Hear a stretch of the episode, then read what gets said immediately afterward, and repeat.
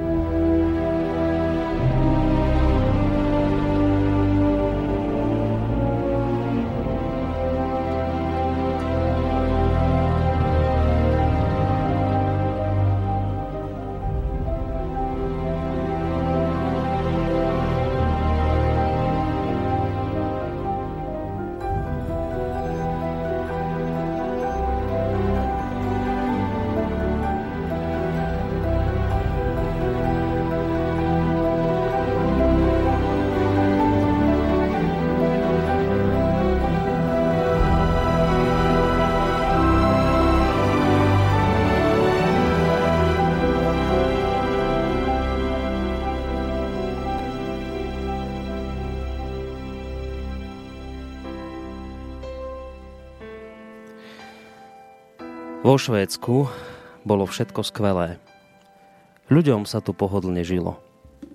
Mali tu najvyššiu životnú úroveň. Mali pokrok, moderné myslenie. Verili sme svojim predstaviteľom. Potom nastal čas posunúť sa ďalej a oslobodiť sa od zastaralých rodinných štruktúr, ktoré doposiaľ ovplyvňovali náš spôsob života. Vďaka ním sme boli závislí na ostatných. A tak nastal čas oslobodiť ženy od mužov. Nastal čas oslobodiť seniorov od ich detí. Oslobodiť dospievajúcu mládež od ich rodičov. V roku 1972 prišli naši politici s prelomovým programom – stvorili manifest pod názvom Rodina budúcnosti. Tento cieľamedomý program mal stvoriť modernú spoločnosť, v ktorej bude dôraz kladený na nezávislosť každého občana, ktorému v šťastí nesmie nič stáť. Nesmú mu v tom dokonca brániť ani vzťahy k jeho vlastným deťom, k partnerom či rodičom. Po 40 rokoch sú tu už prvé viditeľné výsledky tohto sociálneho experimentu. Príjemný dobrý večer, vážení poslucháči. Vítajte pri počúvaní ďalšieho dielu relácie Ariadniť na niť. Dnes sa porozprávame o tom, ako sa, ne, niekto to možno zoberie dvojzmyselne, ja to myslím vážne, porozprávame sa o tom, ako sa zo švédskej trojky stala napokon švédska jednotka. Bude to rozprávanie o tom, prečo Švédi, respektíve ich politickí predstavitelia zatúžili po takom stupni sebarealizácie, nezávislosti a slobody, ktorému stáli v ceste dokonca aj tie najintímnejšie fundamentálne ľudské vzťahy a city. Čo všetko muselo padnúť za obeď pri vzniku nového švédskeho človeka. Čo tento sociálny pokus priniesol? A do akej miery sa celá táto záležitosť dotýka povedzme aj tu nás na Slovensku. Je to len príbeh vzdialenej severskej krajiny, alebo je to skôr predzvesť osudu, ktorý raz možno postihne aj nás. Tých odpovedí je samozrejme veľmi veľa a ja som veľmi rád, že od, od tých otázok je veľa. Ja som veľmi rád, že odpovede na ne budem hľadať dnes, dnes s človekom, ktorý sa stal kľúčovou a pravidelnou osobnosťou, osobou, hosťom tejto relácie, ktorá sa práve začína, ktorý v tejto chvíli verím, že už sedí v Bratislavskom štúdiu Rádia Slobodný vysielač. Je to sofiológ Emil Páleš a mali by sme sa už v tejto chvíli počuť, uvidíme, či je to tak. Emil, príjemný dobrý podvečer. Dobrý podvečer všetkým. No výborne, takže spojenie funguje, o spojenie sa stará Martin Bavolár v Bratislavskom štúdiu, takže príjemný podvečer Maťo aj tebe. Ďakujem Boris a prajem príjemné počúvanie všetkým ľuďom, ktorí si naladili Rádio Slobodný vysielač na vlnách internetu. No, Ešte raz pekný piatkový večer. Pekný piatkový večer aj tebe a samozrejme do tretice aj poslucháčom, ktorí sa rozhodli dnes nám venovať svoj čas a oprednostnili počúvanie tejto relácie pred inými možnosťami, ktoré možno takto v závere týždňa mali. A ja verím, že to neostane len pri ich počúvaní, ale že sa do toho, o čom dnes bude reč, aj zapojíte. Pred tým, ako už dám slovo Emilovi, tak ešte chcem povedať také tie technické informácie, že samozrejme maily tie môžete písať už v tejto chvíli na adresu studiozavináčslobodnyvysielac.sk Písať nám takisto môžete cez internetovú stránku. Stačí si kliknúť na zelené tlačítko otázka do štúdia No a tá tretia možnosť je priamo nám zatelefonovať, ale to skôr potom možno ku koncu relácie budeme brať aj telefonáty 048 381 0101. Toľko teda na úvod z mojej strany. A čo by som ešte tak mal povedať je, že e, vyzerá to Emil tak, že mnohé z toho, o čom budeš dnes hovoriť, tak mnohé z toho, alebo v mnohom z toho sa budeš odvolávať na jeden film, ktorý nesie názov švédská teória lásky. Je to film, ktorý natočil režisér Erik Gandini eh, v minulom roku, teda v roku 2015. Eh, ja viem, že práve na tento film sa budeš odvolávať, pretože sme si už pred reláciou písali maily. Ja som sa aj snažil ten, ten film nejakým spôsobom získať. Chcel som si ho ešte pred reláciou pozrieť, aby som teda vedel, o čom budeš dnes hovoriť, aby som bol povedzme, že lepšie pripravený na reláciu. Ale žiaľ, nepodarilo sa mi to. Ten film je dosť náročné zohnať. E, možno nám poradia poslucháči, ale mne sa to teda nepodarilo. Tak to je taká moja otázka si na úvod, taká možno zahrievacia, že, že kde si sa ty vlastne k tomuto filmu, o ktorom sa dnes budeš, budeš nám rozprávať, okolo ktorého sa to vlastne celé bude točiť, kde si sa ty k tomuto filmu dostal? Ja som v Ostrave bol filmový festival a mňa pozvali ako diskutovať k tomu filmu. Uh-huh. Vďaka tomu som sa ja dostal k takému heslu, kde som si to mohol pozrieť v počítači taký kľúč prístupový, takže mm-hmm. on, on zrejme sa nedá, nie je verejne dostupný na webe, ale, ale chcem vám povedať, čo bolo v tom filme, mm-hmm. chcem ho doporučiť a povedať vám také nejaké tie kľúčové momenty, čo som si zapamätal z toho. No aj budeš musieť vlastne ty, lebo keďže ja som ten film nevidel a predpokladám, že teda spolu so mnou ani absolútne drvivá väčšina tých ľudí, ktorí v tejto chvíli túto reláciu počúvajú z tých dôvodov, ktoré som už vysvetlil, a ktoré vlastne ty potvrdzuješ, že je problém sa k tomuto filmu dostať, tak e, vyzerá to teda tak, že naozaj nám budeš musieť celý ten, ten obsah nejakým spôsobom tohto filmu prerozprávať podrobnejšie, aby sme sa teda nejakým spôsobom dostali, e, dostali do obrazu. Tak, tak nech sa páči, začni. To ma celkom naozaj zaujíma, o čom je ten film. No, že tam... Tým, že keď už viete o tom, švédska teória lásky sa to volá, tak niekto, niekde si to aj nájdete, kto bude veľmi chcieť. Takže keď budete o tom počuť, tak si to môžete pozrieť aj celé. Ja už po takom pol roku vám poviem iba také, že čo mi zostalo v pamäti, ako by tie také nejaké vrcholné momenty. A, ďakujem ti, Boris, že už si to vlastne začal, ako keby tú tému, už si to otvoril dobre.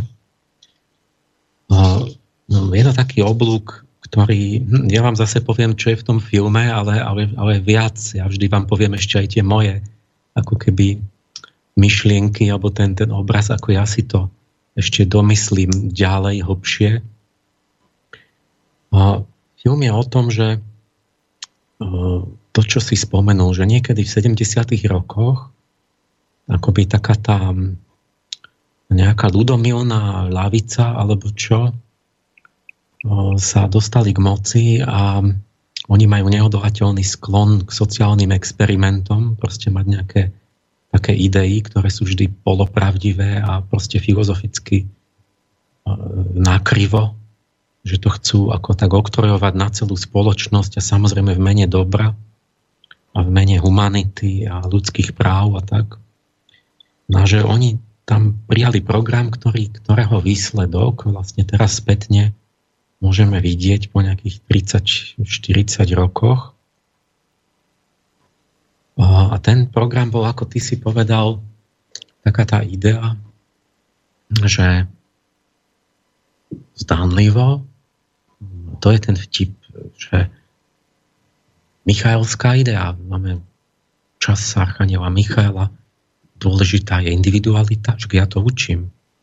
Dôležitá je sloboda človeka, mm. že by mal, by mal len autentické vzťahy utvárať zo svojho ja, nemal by byť zvonku manipulovaný nejakým štátom a totalitou a, a normami a tradíciami a tak, sa má rozvinúť to, to samotné ja toho človeka, akoby tá, tá, tá čo ja volám, duchovná iskra, vlastne slnečná, a takže celé to vyzerá vlastne veľmi dobre, že to bola tá, tá, tá správna cesta. Myslím, že to bolo úplne zlé. Uvidíte nakoniec, že vlastne výsledok je presný opak. Ale oni to tak povedali, že človek by mal byť tak sa seba realizovať a byť slobodný a nemal by byť akože uväznený v čímkoľvek vlastne. No musíme začať, ako keby, aby ste mali ten oblúk, že tej celej pravdy, tak mm, predstavte si ten, že začneme, ja neviem, slovenská dedina v 19. storočí. Tak tam ste museli žiť podľa zvykov, čo sa patrilo, čo hovorila církev, čo hovorili starší, čo chceli vaše tetičky, čo vám určil otec a ste si musela, Anička si musela zobrať Janka a museli byť v tej cirkvi, kde im kde aj rodičia a museli žiť podľa toho, jak sa to malo a, a vlastne ne, ne, mali malý priestor pre individuálne vyjadrenie. A, čiže kedysi to bolo tak naozaj, že tá individualita nemala veľký priestor a hm, boli ste v takých kolajničkách, že väčšina vecí bola určená už predtým, než ste sa narodili.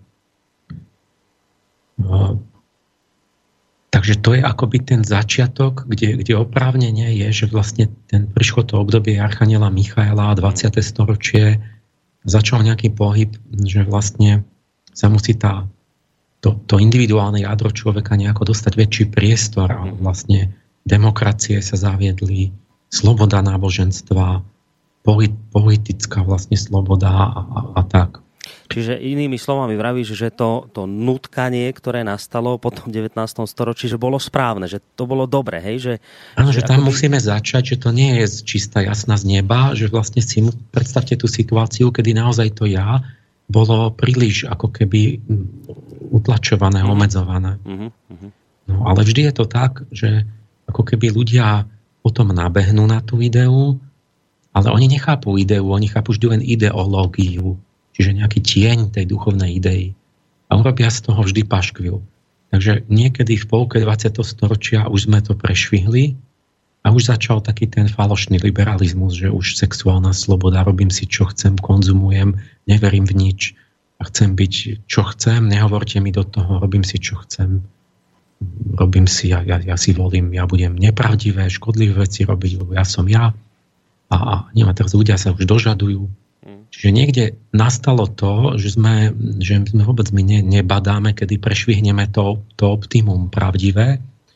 Na títo Švédi vlastne mali takúto ideu, že vlastne človek má byť slobodný aj z, tých, z toho väzenia, tých vzťahov a takýchto, že, že vlastne by mal štát nejako umožniť sociálne, že aby neboli napríklad tá, tá žena uväznená v manželstve. Stavte si, že ona kedysi boli ženy ekonomicky závislé od manžela, nemohla sa rozviesť, lebo e, neviem čo, proste by neuživila sa, aj do práce, aj deti, aj to. Tak, no a to bolo väzenie. Čiže ona vydatá za nejakého netvora muža, ktorý drží tam a ona nemôže a vlastne nemá peniaze. No hrozné niečo. Predstavte si to. A tak toto chce, chce oni oslobodiť vlastne tú ženu od toho. Tak, že aby ona mala, ja neviem čo, dávky a mohla byť slobodná matka a ani mala závislá od muža, aby, aby sa nejak rozdelili, ja neviem čo, proste také tie sociálne veci, čo umožnia, že aby žena toho muža nepotrebovala. Ale podobne aj všetky vzťahy, že napríklad hm, jak sa hovorí, dôchodci, aby nemali na krku deti, že už chce mať pokoj. Nie? A teraz nejaké, predstavte si, že, že neviem, aké kadejaké deti vás budú akože tu niečo od vás chcieť a obmedzovať vás. No. A pritom vy by ste si chceli na dôchodku proste užívať a cestovať a mať pokoj a proste ne, ne, niekde sa tu nabrali nejaké deti a kto vie aké, to, to neviem, že, že ako keby to boli nejaké cudzie, že akože neviete, že čo to, čo to, ako keby to nebola výsledok mojej výchovy, no, že ma budú omedzovať a nejako terorizovať, že to treba akože nejak, aby štát zabezpečil, že teda sa uvoľním od nich ja a, a aj opačne, že keď nejakí puberťáci ktorí už majú pocit, že sú dospelí, tak si predstavte, že ten štát ich musí ochrániť, že aby neviem, ak, akí nejakí rodičia ich neterorizovali a neomedzovali, že proste im budú niečo tu rozkazovať, zakazovať a neboda im dajú facku alebo niečo. Si budú na nich robiť Celá tá téma s tým, s tým odoberaním detí a s tým, že, že vlastne sme stratili autoritu pred deťmi, že vlastne nám môžu skákať po hlavách a vy sa musíte len ospravedlniť. Čiže všetko ako keby zrazu sme to prešvihli do úplne opačných hodnot, než boli tie, tie tradičné, tie patriarchálne, že proste tam niekto mal rešpekt, bol hlava rodiny a, a tak. Na tomu to veľmi napomohlo, že vlastne keď máte osamostatnené dieťa a nemusí a, a zoberete a strašíte, že zoberete deti, dáte profesionálnych rodičov a, a rôzne také sociálne fenomény, že som v takej rodine, to bolo, to bolo úžasné, že dobrá rodina rodičia, ale mali nejaké deti také, že 10 a 15. A teraz ten, ten ja pozerám na nich a malý 10-ročný zarábal niekde na webe peniaze a teraz ten, ten otec kedy si povedal dieťaťu, že pozri sa, takto, takto to je, ješ môj chleba a tak. A teraz tento otec hovorí tomu malému, že počkej, to nemôžeme si dovoliť, musíme nejak šetriť a tak.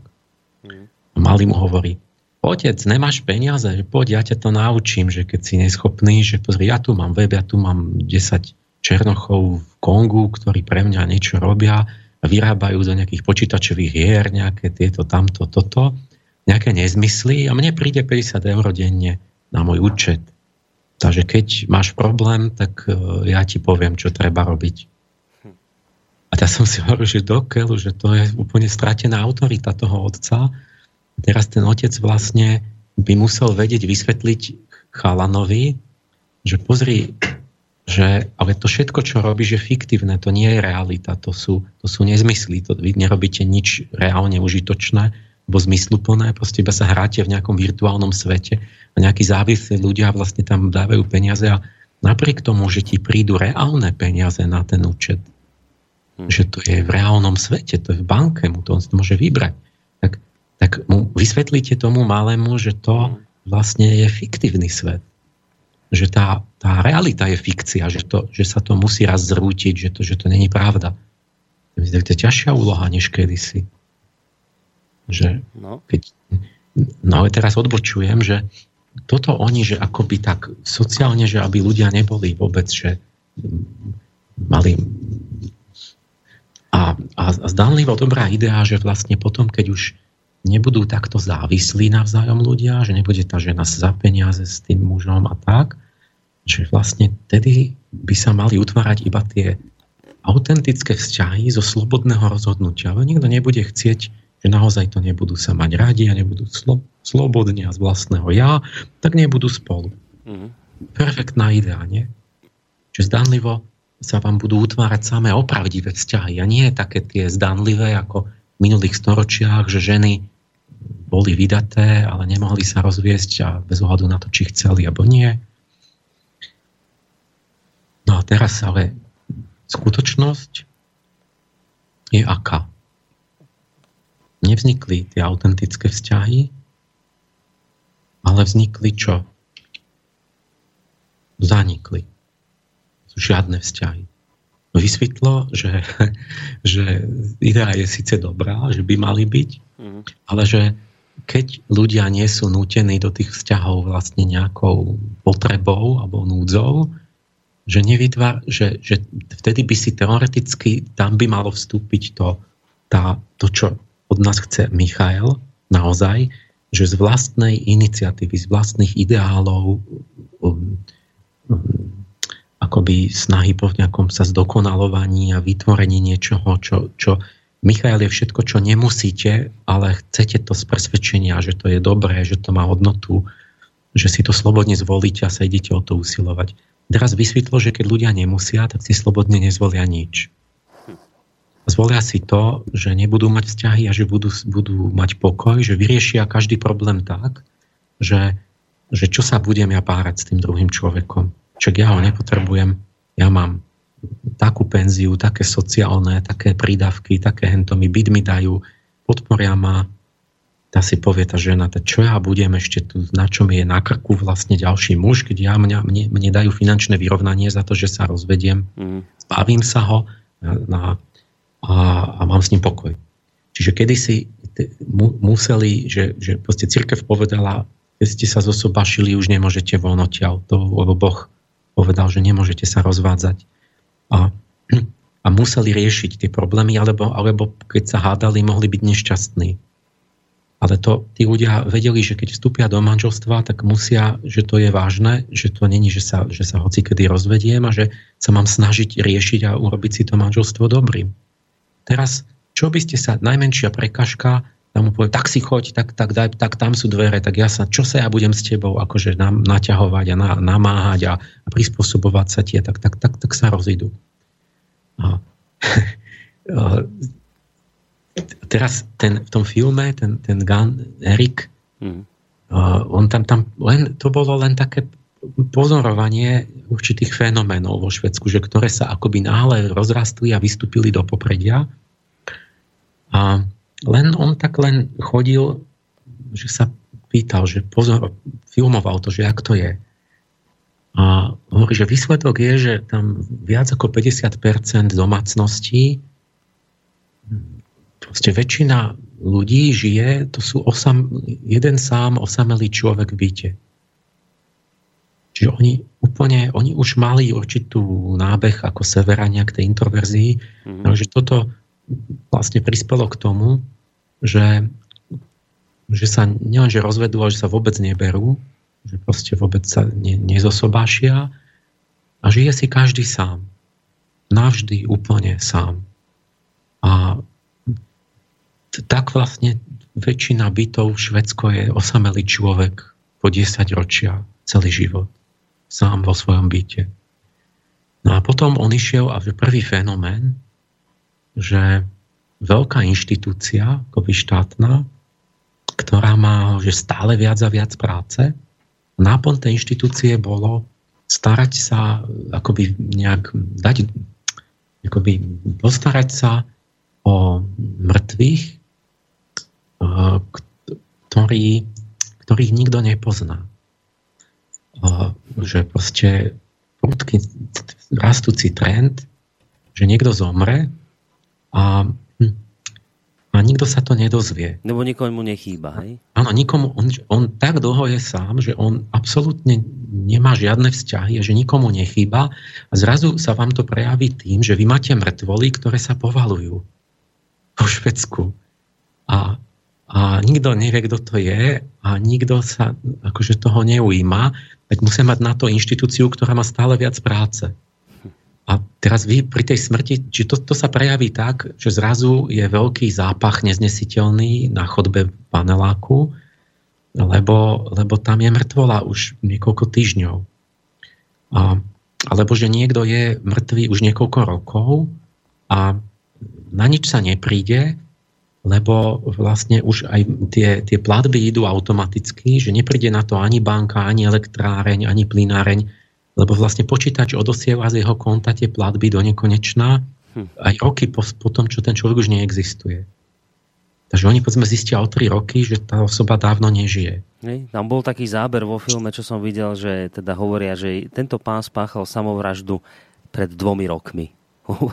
Tak, taký záber tam bol, že to, to je neuveriteľné, nepredstaviteľné, takáto vec. A, alebo že vlastne zrazu zistia, že za tými dverami, tak potom musí prísť ten úrad, oni sa tam vlastne vlámu do toho bytu, musia tam vlastne od, odpratať tú motrovou, na štátne ju pochovať, zistujú, či mal nejakých príbuzných, kto to bol, či má ešte nejakých vzťahy, kto je najbližší, že sa k nemu chce vôbec hlásiť a potom vyriešiť, neviem, dajú niekde, rozpredajú jeho veci, štátu prepadne jeho majetok a musia to tam upratať a tak ďalej. Proste sa postarať ako keby namiesto rodiny o tú celú, ten záver života.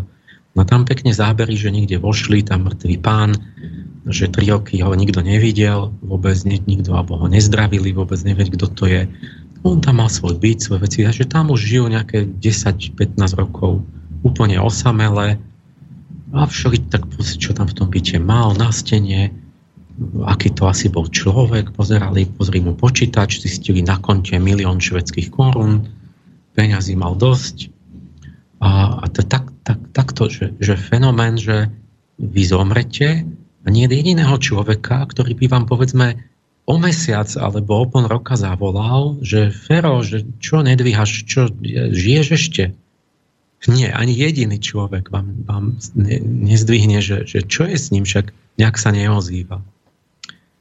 A toto len akoby ten vrchol ľadovca, to ako si tušiť tú osamelosť vlastne tých ľudí. Teraz ďalší fenomén, to je, to je úžasná groteska, že vlastne ženy, že, že stále väčší trend, že ženy teda, že, že ne, bez mužov mať deti. Hmm. A, lebo že už si tá švedská žena povie, že ja všetko mám, dostanem toto, toto, toto, to, ja som sebestačná, zabezpečená a potom rozmýšľa, že ja mám sa vydávať za niekoho, že ešte, ešte aj akože zbytočne si vešať na krk nejakého mužského, že aký by to malo zmysel, tak vlastne sa rozhodujú, že oni deti chcem, dieťa chcem, ale sama. Však. No a teraz je na to, že taký ako bez muža, sama, že predsa len to, to oplodnenie tam, ten muž, tak je na to vlastne firma. No on to tam všetko preskúmal, bol, išiel do, do Dánska, že tam mal jeden veľkú prosperujúci biznis, že nestačí dodávať, lebo všetky tie, tie dánky, švédky a takto si objednávajú spermobanka. Tak dánsky riaditeľ sper, spermobanky a na počítači má web, teraz tam mal jednu švédku, ktorá sa preto rozhodla. To ide tak, že ona sa rozhodne, že teda chce mať rodinu, teraz sa to volá rodina, že sama žena s dieťaťom. A, a idete na tú web to tam, a tam máte tých donorov, takzvaných tých darcovia mužských spermí. A to sú nejakí muži, ktorí prídu uh, do tej spermobanky a tam dostanú nejaké peniaze za to, že tam uh, nechajú spermie vlastne a tam, neviem, dajú nejaké obrázky nejakých mm. pekných žien a oni to tam urobia a tam to zmrazia a zapíšu a to je tak akože neviem čo už. A, a potom na tej, na, tom, na tej webovej stránke si ona pozrie a tam ich má tých donorov, že si môže vybrať. Nie? Nejak tak, že ako slobodne, že, že ako, ako chce, koho chce. A ona tam má samozrejme k dispozícii všetky potrebné informácie, že má tam fotku, vidí, má tam, že ja neviem, blondiák, vysoký, a ja som ten Erik Olafsen, 24 ročný, mám 185 cm, hrám občas basketbal a myslím si, že som celkom inteligentný a vtipný chlapík o sebe. No, ona si to prečíta tam, že keď sa jej páči, tak si ho vyberie a povie si, že číslo to. A teraz z toho Dánska jej pošlu takým týmto zásilkovou službou krabicu, kde, kde v lade má zmrazené akože tú skúmavku s tými spermiami. A má tam aj náhod priložený, takú brožurku, že ako to má urobiť. A tam všetko má, čo potrebuje, lebo tam je, že urobte si, zoberte si deň dovolenku, urobte si nejaký pekný akože deň a tak si odpoď, relaxujte. A zoberte, otvorte tak a tak, náberte inečnou striekačkou, zaveďte si to akože tam, kam máte a ako oplodnite sa sama a potom relaxujte, odpočíňte si a, a tak. Proste návod na samoobsluhu. No a má dieťa potom a má, má pokoj s mužom. Teraz oni tam začal debat, začal aj tam načkrtli takú debatu, ktorá sa tak otvorila, že vlastne že čo teraz s tými mužmi zbytočnými, že oni ako vlastne nie sú na nič, že oni sa tu budú iba tak potolkať, alebo, alebo že vlastne tie ženy budú jednoducho viesť ďalej ľudstvo, reprodukovať a tak, tak, taký do, tak zrazu taký dojem som mal, že, hej, že to treba domyslieť, že, že kde dáme tých mužov, že čo oni tu budú. Hm. Ako nejaký taký, sa tu budú tak poflakovať, alebo čo, ja neviem. Teraz moment, to bol, to bol ďalší akože ten fenomén, že toto rastie. Um, no ja som mnohé zabudol z toho filmu, ale pointa potom čo tam ešte bolo? Potom o tej osamelosti tam bolo veľa. A aj napríklad tam bolo, že, že tá švedská nejaká nátura, že tá uzavretosť a toto, že že, že taký kontrast tam bol jeden v jednom momente, že jak tam teraz tí migranti chodili, hmm. oni ich tam museli školiť, že na švedské pomery a prídu sírčania, ktorí sú všetci, že rodina je všetko a tak zvyknutí. A teraz tá učiteľka švedská im sa vysvetla, že viete, vo Švedsku je to inak, že tu chodí tak, že každý je, že, že chce mať čím viac pokoj od druhého človeka, že keď má dieťa 18 rokov, tak už ho pošlu, že chod si zarábať sám, alebo čo že už by si mohol nechať rodičov na pokoji a, a, alebo že cudzí človek, že nemá otravovať, tak ich učili, že, že keď sa ťa, neviem čo, švéd opýta, že dobrý deň, ako sa máš, tak čo povieš? Zúčili tých sirčanov, že, že poviem, že dobre. A bodka že bodka, že dobre a bodka a koniec a nesmeš povedať nič druhé, lebo že keby si začal, no, že to, takže sa urazí, že, že akože ho chceš obťažovať. Že musíš len to jen, jednoslovné odpovede, že dobre, bodka. A lebo že vlastne by sa zle cítil ten šved, že čo od neho chce, že čo, naťahovať debatu a že, že s tebou zapletať. Alebo, takéto im tam vysvetlovali, že oni to nevedeli pochopiť, že, je také fenomény, že ako ten smútok sa vkrádol do tej spoločnosti, kde každý je nezávislý. Toto je tá, tá kľúčová pointa, čo dneska si chceme rozobrať. A potom tam bol taký moment, taký ďalší krok ku koncu toho filmu. Nie, bol taký ešte taká smiešná vec tam bola, že si to začali uvedomovať tam niektorí, tak, celý, tak začali robiť také umelé nejaké kružky, že akože znova vzťahy ľudské. A boli tam takí, takí smiešní títo nejakí, že čo išli do lesa a tam sa v kruhu držali za ruku, že máme vzťahy, máme sa radi. a, a to je groteskné, že, lebo to sa tak nedá, že ten, ten skutočný vzťah môže vzniknúť iba, iba v reálnej situácii, keď vy s niekým niečo naozaj žijete a na niečom, niečo vám hrozí, že jak čo ja viem, ja som sa teraz stretol s mojimi absolvent, takými žiakmi, ktorých som mal na vojne, leteckých praporčíkov a to sme boli za, na socializmu, za socializmu na vojne. No prišli po 25 rokoch na moju prednášku v Uherskom hradišti. Mnohí boli ako z Čiech.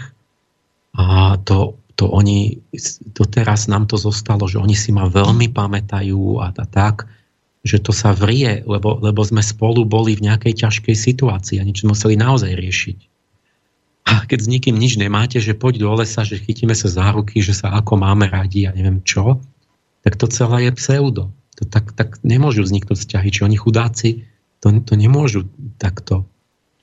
A museli by znova akože byť hodení do skutočného života. Vlastne. A tým, že štát im to všetko nahradil, tak oni vlastne nie, sú v realite.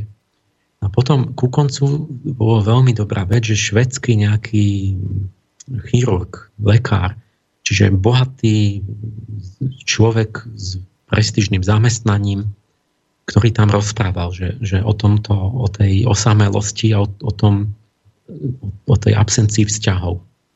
A, a on hovorí, že no ja tu som mal všetko, že ja tu som bol bohatý, mal som vilu, auta, jachtu, chalupu, všetko, tu dobre zamestnanie a tak. A hovorí, no ale som si povedal, že čo tu budem, že čo tu zo mňa bude, že takto sa tu potokať osamelo. A tak som išiel do Etiópie, začal chodiť. A nakoniec teda sa rozhodol ten švedský doktor, že v Etiópii si zobral černošku, takú e, deti má s ňou, neviem koľko. Tam začal robiť lekára tým chudobným a teraz ukazoval tam, vyťahol, že no tu mám, že vo Švedsku som mal, ja neviem, chirurgickú vrtačku za 50 tisíc švedských korún no tu nemám, že no ale kúpil som si v tom Baumaxe za 20 eur takú tú normálnu vrtačku, no že tiež akože dobrá, že aj s tou sa dá. A mám, tu som mal, tam som mal, neviem čo všetko, a že tu mám, tak mám tu nejakú sadu, tu trošku aj hrdzavé, niekde tie nástroje, skalpely a tak, no ale že ide to. A povedal, no ale ja, ja tu mám pocit, že mám zmysel života, že som tu dôležitý, že sa mi vážia si ma, potrebujú ma, ďakujú mi. Sú, sú, ja, ja zachraňujem ľudí, že, že vidím rozdiel, keď, že ako mu pomôžem, že, že tu mám úplne iné vzťahy a že mám pocit, že to je zmysluplné a že tu som šťastnejší.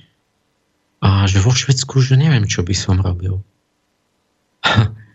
tak a teraz, teraz a, a končil film, bol tam polský psychológ Bauman, no ten, ako povedal presne, čo by som ja chcel povedať, nejaký dobrý psychológ, a povedal, no hod, oni ale zabudli na základnú vec, že, že jak si povedal, že aby nič nestálo v, v ceste jednotlivca za šťastím, ani vzťahy. Toto bola tá téza na začiatku. Toto je niečo, to je tá, to je, to je tá jak poviem, ten, ana, ten duchovný analfabetizmus, že ten človek nevie, že to je protirečenie v tej vete. Lebo čo robí človeka šťastným, to sú vlastne vzťahy. A to ten Bauman tam povedal, lebo to je Poliak nejaký na západe, mm. povedal, že no a ste zabudli, že keď vlastne zrušíte vzťahy, takže človek bude určite nešťastný zbytočne má čo jesť a má strechu nad hlavou a má neviem čo, aj zabezpečený a bezpečný a tak, keď, keď ne, nemôže byť šťastný proste sám. No a nakoniec môj taký, že ja som si povedal, mi zostal z toho taký obraz. A teraz vám chcem ukázať niečo, neviem, či ty si to dal Boris na web.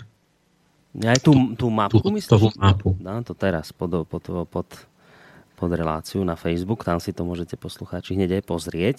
No.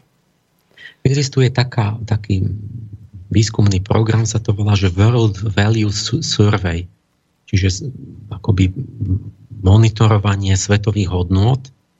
A to sú, to je výskum, kde sa nejakým spôsobom proste, či cez dotazníky správania, že čo e, zistuje, že, že také, také mapy, také rebríčky a stĺpčeky, že že rôzne hodnoty v rôznych krajinách, že ako dávajú na, na aké miesto.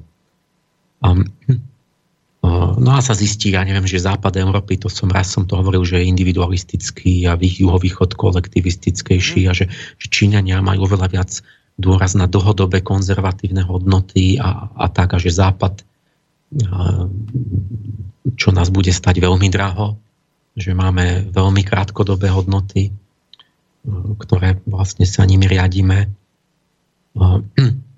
A jedna z tých map, čo sa tak raz za pár rokov robí, tu ak si nájdete tam na tom Facebooku, tak to má, to má dve osy. Tam na tej vodorovnej osi je nanesené, že hodnoty prežitia proti hodnotám seba vyjadrenia Čiže zľava doprava to ide od prež- hodnot prežitia, také, že aby som nezomrel hladom a chcem mať chleba, aby, aby neviem čo, mi nebolo zima, až do to prechádza, že oproti tomu hodnoty seba vyjadrenia, že chcete nejak, že akoby tú, tú nadstavbu, že, že neviem, venovať sa, chcete malovať a chcete, ja neviem čo, sa niečomu venovať, nejakému hobby a tak. A potom na tej zvislej osi je zase taký, taký ten protiklad, že tradičné hodnoty oproti sekulárno-racionalistickým hodnotám. Tradičné sú väčšinou náboženské a bývali a tak. A čiže také konzervatívne a potom také sekulárno, svetsko-racionálne. A teraz keď na tej, do, do tej plochy, do tých dvoch osí nakreslíte každú krajinu, tak sa vám tam rozložia a vzniknú také bloky. Čiže zistíte, že, že, že islamsk, že každá krajina je trochu inde, ale môžete to tak ohraničiť, že vlastne islamský svet je vľavo dole. Áno, áno, áno, to je to sivé. Také. nábožensko pre, prežitia hodnot. A, a že napríklad Latinská Amerika je zhruba v strede dole. Mhm. A, ale samozrejme niekde inde je Argentina, niekde inde je, je Porto Rico, ale zhruba je to, to ten strednodolný priestor, že že majú také tradičnejšie hodnoty, ale už sú tam aj, že teda pre to seba vyjadrenie jednotlivca. Alebo zistíte, že neviem, ortodoxný svet je, že tak to sú tí východní Slovania a takto, že niekde je vľavo v strede, konfuciáni zvláštne sú vľavo hore, čiže tradičné hodnoty, ale svetské a, a racionálne katolická Európa niekde tak v strede. Tam je Slovensko. A my sme no, tiež niekde sa v takom strede pohybujeme približne. A sa posúvame, lebo keď sa to robí každých 5 rokov, tam vidíte ten, ten že kde sa na tej hodnotovej mape pohybujeme, to hneď poviem. Ale čo že anglicky hovoriaci svet je vprávo v strede, čiže Amerika, takže je to už veľmi tie hodnoty, že individuum sa má mať priestor sa vyjadriť a môže, a, ale sú aj tak medzi tým náboženstvom a tou, tou svetskosťou. A, a protestantská Európa je v hore. Že individualizmus a racionalizmus a, a sekulárne a sebaviadrenia tak. Ale hm, a teraz ale v tom, že je to takto rozložené a teraz ale v tom je pohyb v čase že ja tu mám tri mapy z 96., z 2002 a 2008, alebo tak. A, a, a 2015 tu mám aj. A teraz tam je vidno pohyb, že svet sa nejako vyvíja a ako? Svet sa vyvíja tak, že sa to posúva zľava z dola, doprava do hora. Čiže by celý svet sa snaží ísť smerom k tej protestantskej Európe, ktorá je stále na čele, ako keby ten vzor, alebo bola dlhý čas. Čiže aj tí moslimovia, aj niečo, že oni by sa všetci by sa chceli posunúť k tým, k tým individualistickým a sekulárnym hodnotám a opúšťať tie tradície, náboženstvo a také tie, tie tvrdé pravidlá toho prežitia a tak. A, a v tom právom, úplne v tom právom hornom rohu, úplne v rožku, je Švédsko. Čiže, čiže keď to teraz poviem inak, že my všetci, celý svet, smerujeme do Švedska. Lebo to vidíte na tej mape. Že to je, je a bol stále ideál, že vlastne tí Švedi sú tam, kde každý sa chce posúvať. Oni už sú tam, tí Švedi. No a teraz oni už sú úplne v rohu toho, toho, tej mapy, tam už není kam ísť. A kam išli? A teraz ja si hovorím, no to je groteska, že vlastne tak ten, ten špičkový švéd už, ten, ten chirurg a tak, tak ten už je tam na konci, ten už došiel do toho cieľa, kde všetci chceme ísť, že teraz velebíme tie hodnoty, že hlavne individualizmus a, a, a, a ten materializmus a tak. A, a oni už sú tam a kam oni pôjdu ďalej, no to vidíme, že on sa presťahoval znova do Afriky. Dole ide, no. Takže oni došli k tomu, to je to, to moje učenie celé, ten, tá hlavná idea, že vlastne ten, to optimum je tá harmonia v strede, to vyváženie, že musíme všetky tie dimenzie hodnotové ktoré sa v dejinách striedajú, že musíme my si uvedomovať, že my keď urobíme extrém, tak niečo začne to byť celé neplodné a stratí to zmysel a že celé sa to zrúti. Nemôžeme my, my vybičovať jedny hodnoty na úkor druhých proste úplne jednu dimenziu, lebo stratí úplne ži, život zmysel, mm. zosype sa to a začnú, čiže predstavte, že my všetci ideme do Švedska a Švédi, tak tí sa už stiahujú do Afriky, oni zase idú do doby kamenej a on tam zase s tými etiopčanmi tam žije v tom, v tom, v tom tej špíne, v tej biede, v tej nevzdelanosti. Čiže celý kruh začína od znovu. Tak ja hovorím tak, ľudia, tak neponáhľajme my sa tak do toho Švedska rýchlo, lebo tam za, za tými dverami vo Švedsku je Afrika hneď. Mm-hmm. Čiže toto je, je taký kruh, že oni niečo dovedli do extrému, a zistili, že vlastne už je to tak nezmyselné, že vlastne to môžeme ísť aj do Afriky. Sranda, ale že, že to nefunguje opačný pohyb, vie? Že, že tá Afrika nemôže skočiť do, do Švédska z dola hneď hore. To sa nedá. Ale, ale Nie, to z vrchu... Nedá, alebo musíte najprv to musíte budovať tú civilizáciu, aby ste potom mohli pekne, pekne upadnúť. Hej, ale z vrchu, vlastne ale z vrchu, tým, sa, že...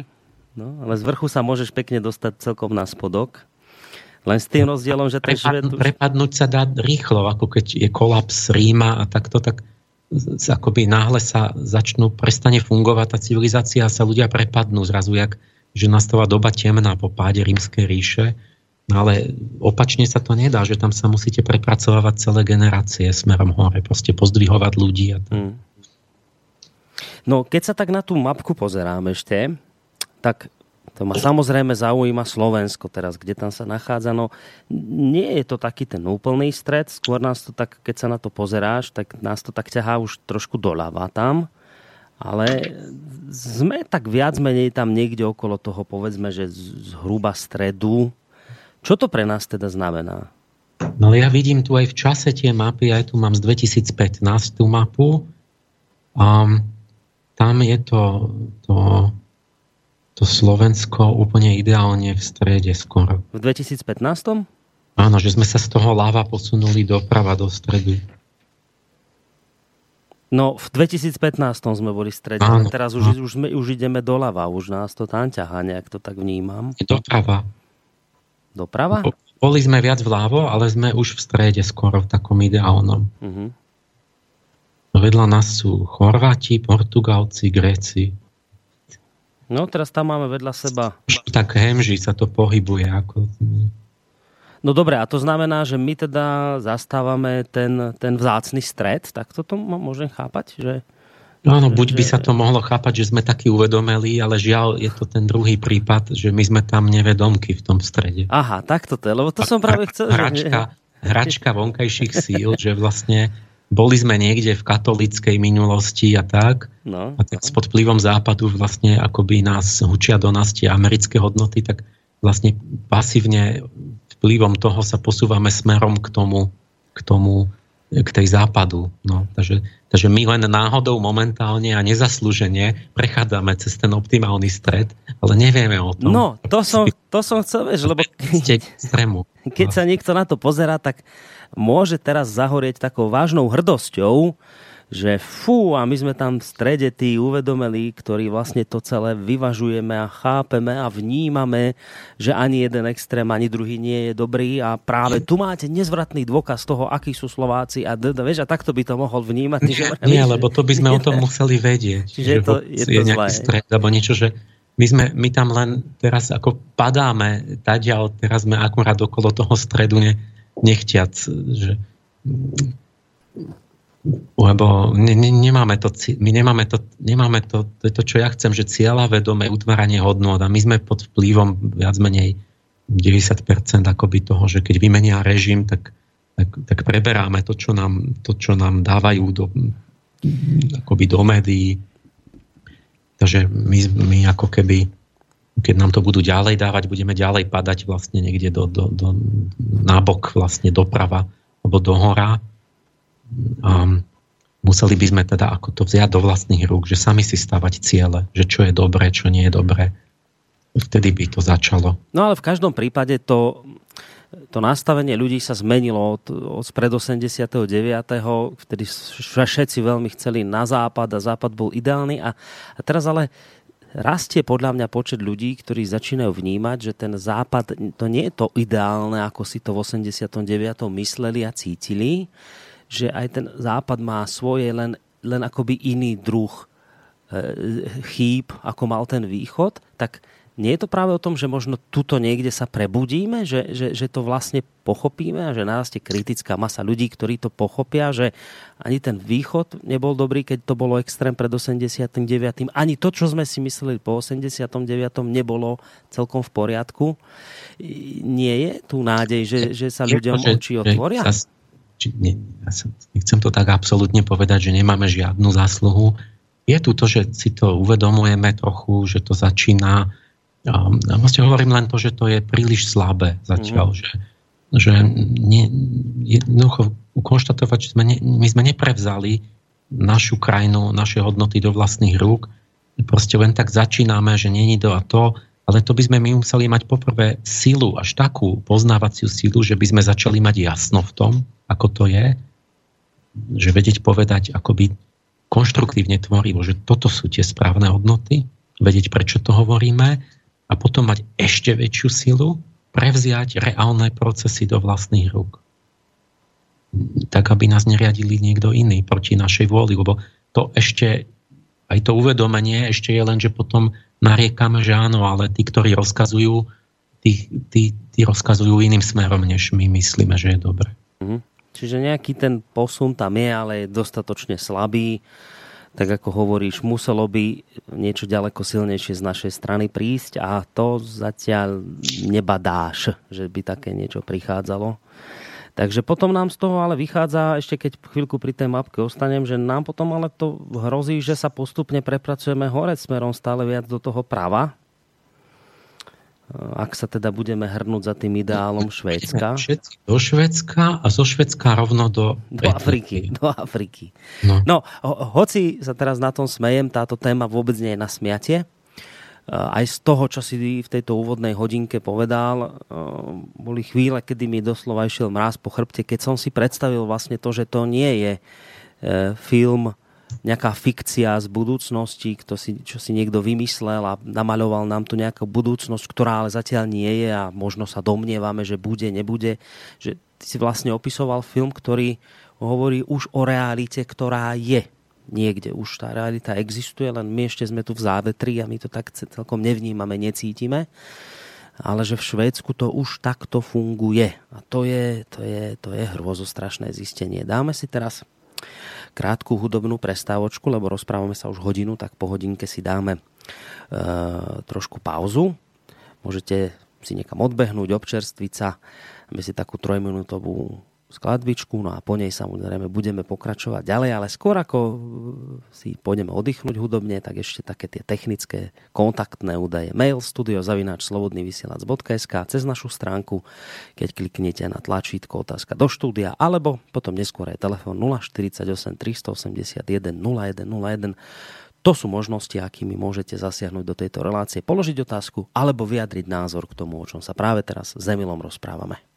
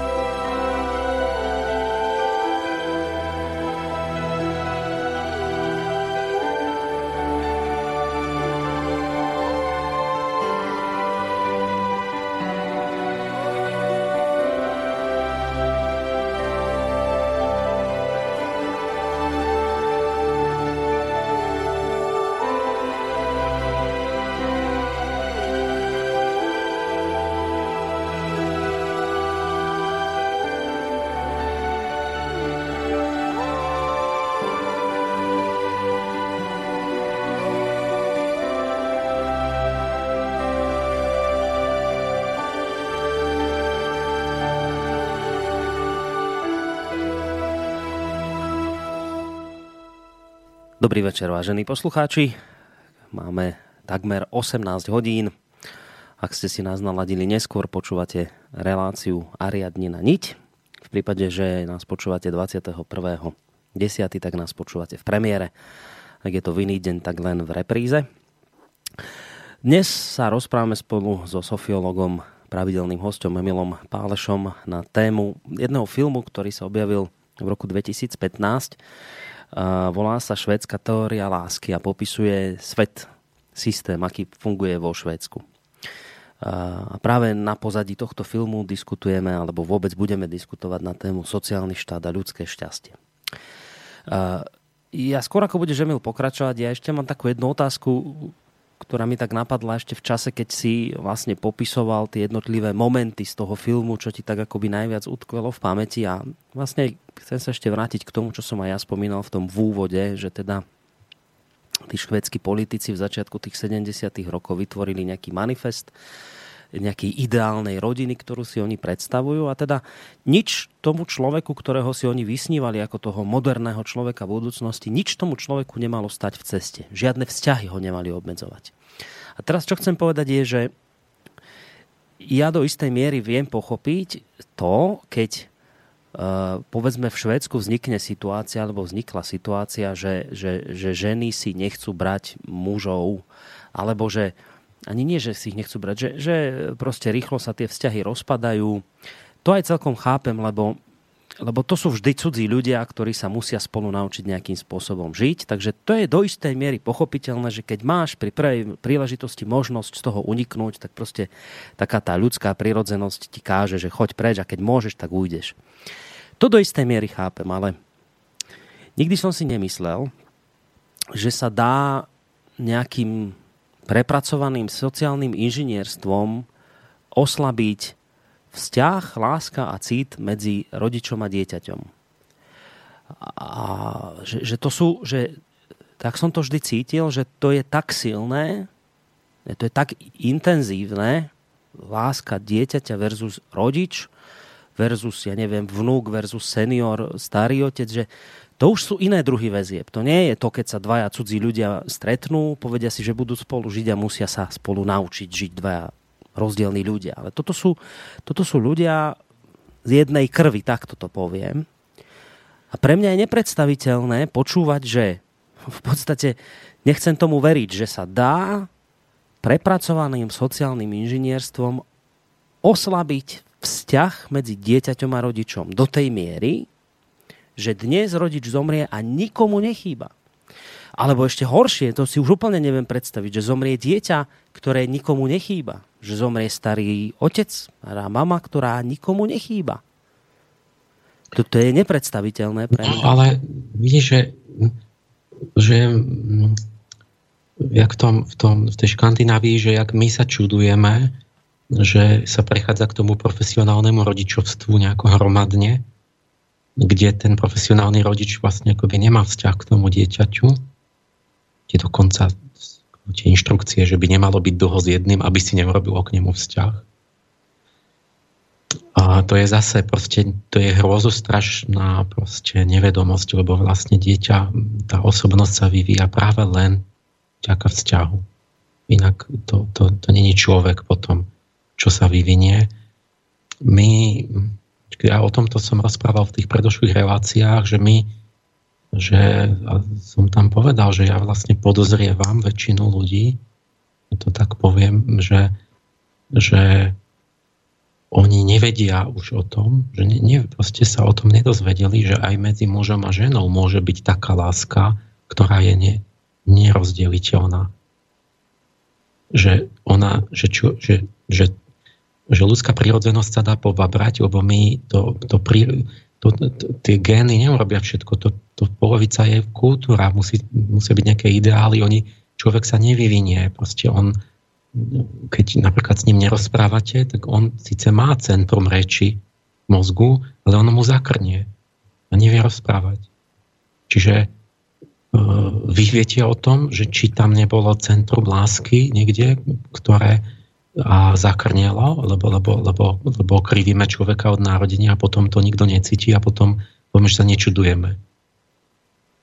a že to nemôže ísť ďalej, že my tak pobabreme človeka, že medzi, medzi rodičom a dieťaťom nebude, nebude ten cit, nebudú tie väzby. To som si myslel, že sa nedá. To, to, to, toto, je pre mňa, toto je pre mňa prekvapením neuveriteľným, že skutočne naozaj úprimne priznám, že toto som si myslel, že sa nedá. Že toto je vec, cez ktorú sa nedostanú tí sociálni inžinieri, že nikdy sa im nepodarí oslabiť cit, vzťah, lásku medzi rodičom a dieťaťom. Že to je nemenné, že to je dané, stabilné. No ale zdá sa, že... Príroda zariadila, vieš, že to proste... Cieľavedome zlý úmysel, tak môže vychovať aj veštiu z človeka. Keď pokrivíte ten vývoj od narodenia, tak môžete vychovať človeka, ktorý všetkých nenávidí, ktorý je len agresívny. Áno, to sa stane, vieš, ale to máš jedincov, nejakých, nejaké patologické záležitosti, kde vždy z nejakej sku- no, spoločnosti áno, ti vyskočia. bola, že on má taký gen, alebo môžeš urobiť aj sociálne tú patológiu. Keď proste ľudský vývoj, keď sa nevyvíja, keď sa bude vyvíjať v chladných vzťahoch. Teraz zober si len ten moment, že keď sa tie deti, ktoré sa budú vyvíjať v chladných profesionálnych vzťahoch, a potom budú dospelí, tak oni budú mať vzťah k svojim deťom, však oni nevedia, čo to je mať vzťah rodiča a dieťaťa. Oni to nikdy nevideli. Aký budú mať vzťah? Nejaký taký polovičný? Alebo niečo im bude tak trošku, trošku sa im niečo bude máriť o tom, ale oni to nezažili. O hej, ale tých detí... Teraz je to tak, že toto, toto, toto že, že nám, preto nám je to čudné Slovanom, že majú akési chladné vzťahy vlastne tam k deťom.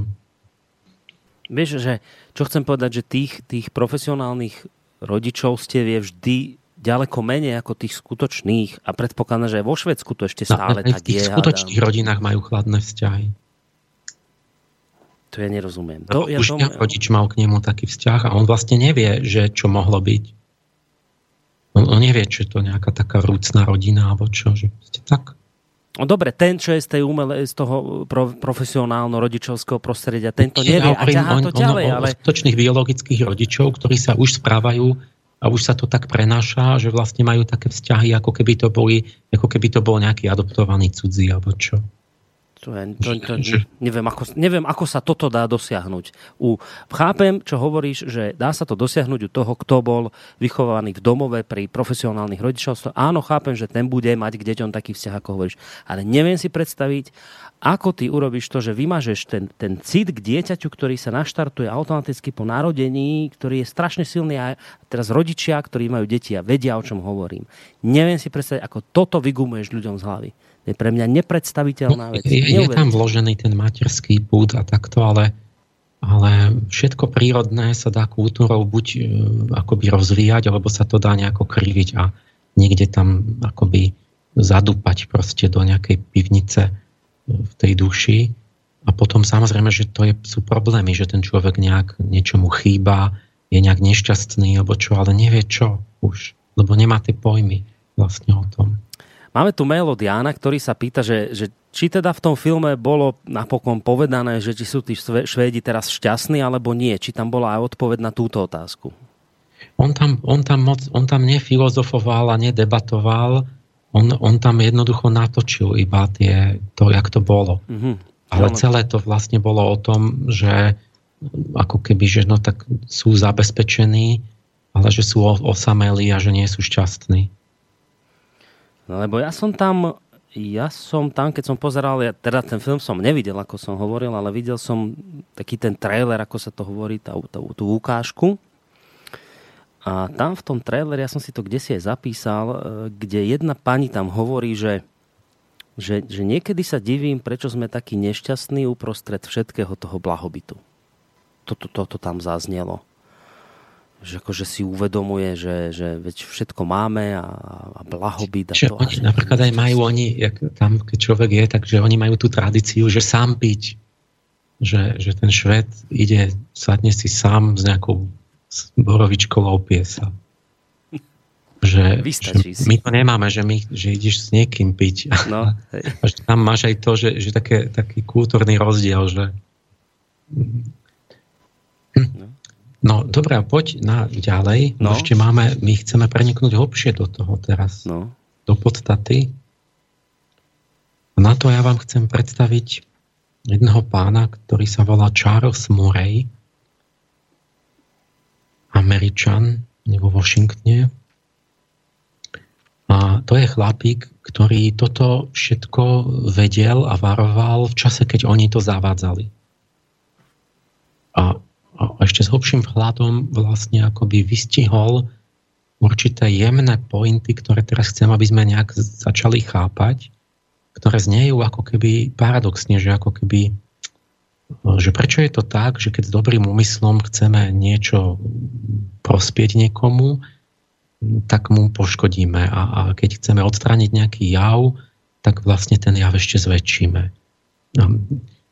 Že je to taký mysliteľ, ktorý um, bádateľ, vedec a uh, je to môj kolega.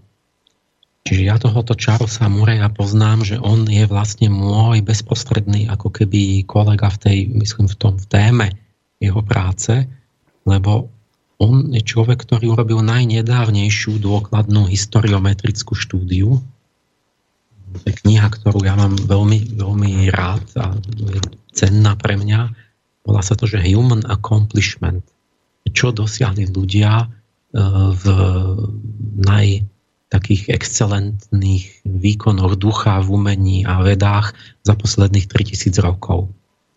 On tu zostavil tie veľmi dôkladne metodicky tie krivky tvorivosti, ktoré, ja, moje knihy sú plné, tak zostavil vlastne tie 4000 najväčších osobností, všetky tie výkony, proste umelecké, vedecké v rôznych tých oblastiach tvorivosti celosvetovo.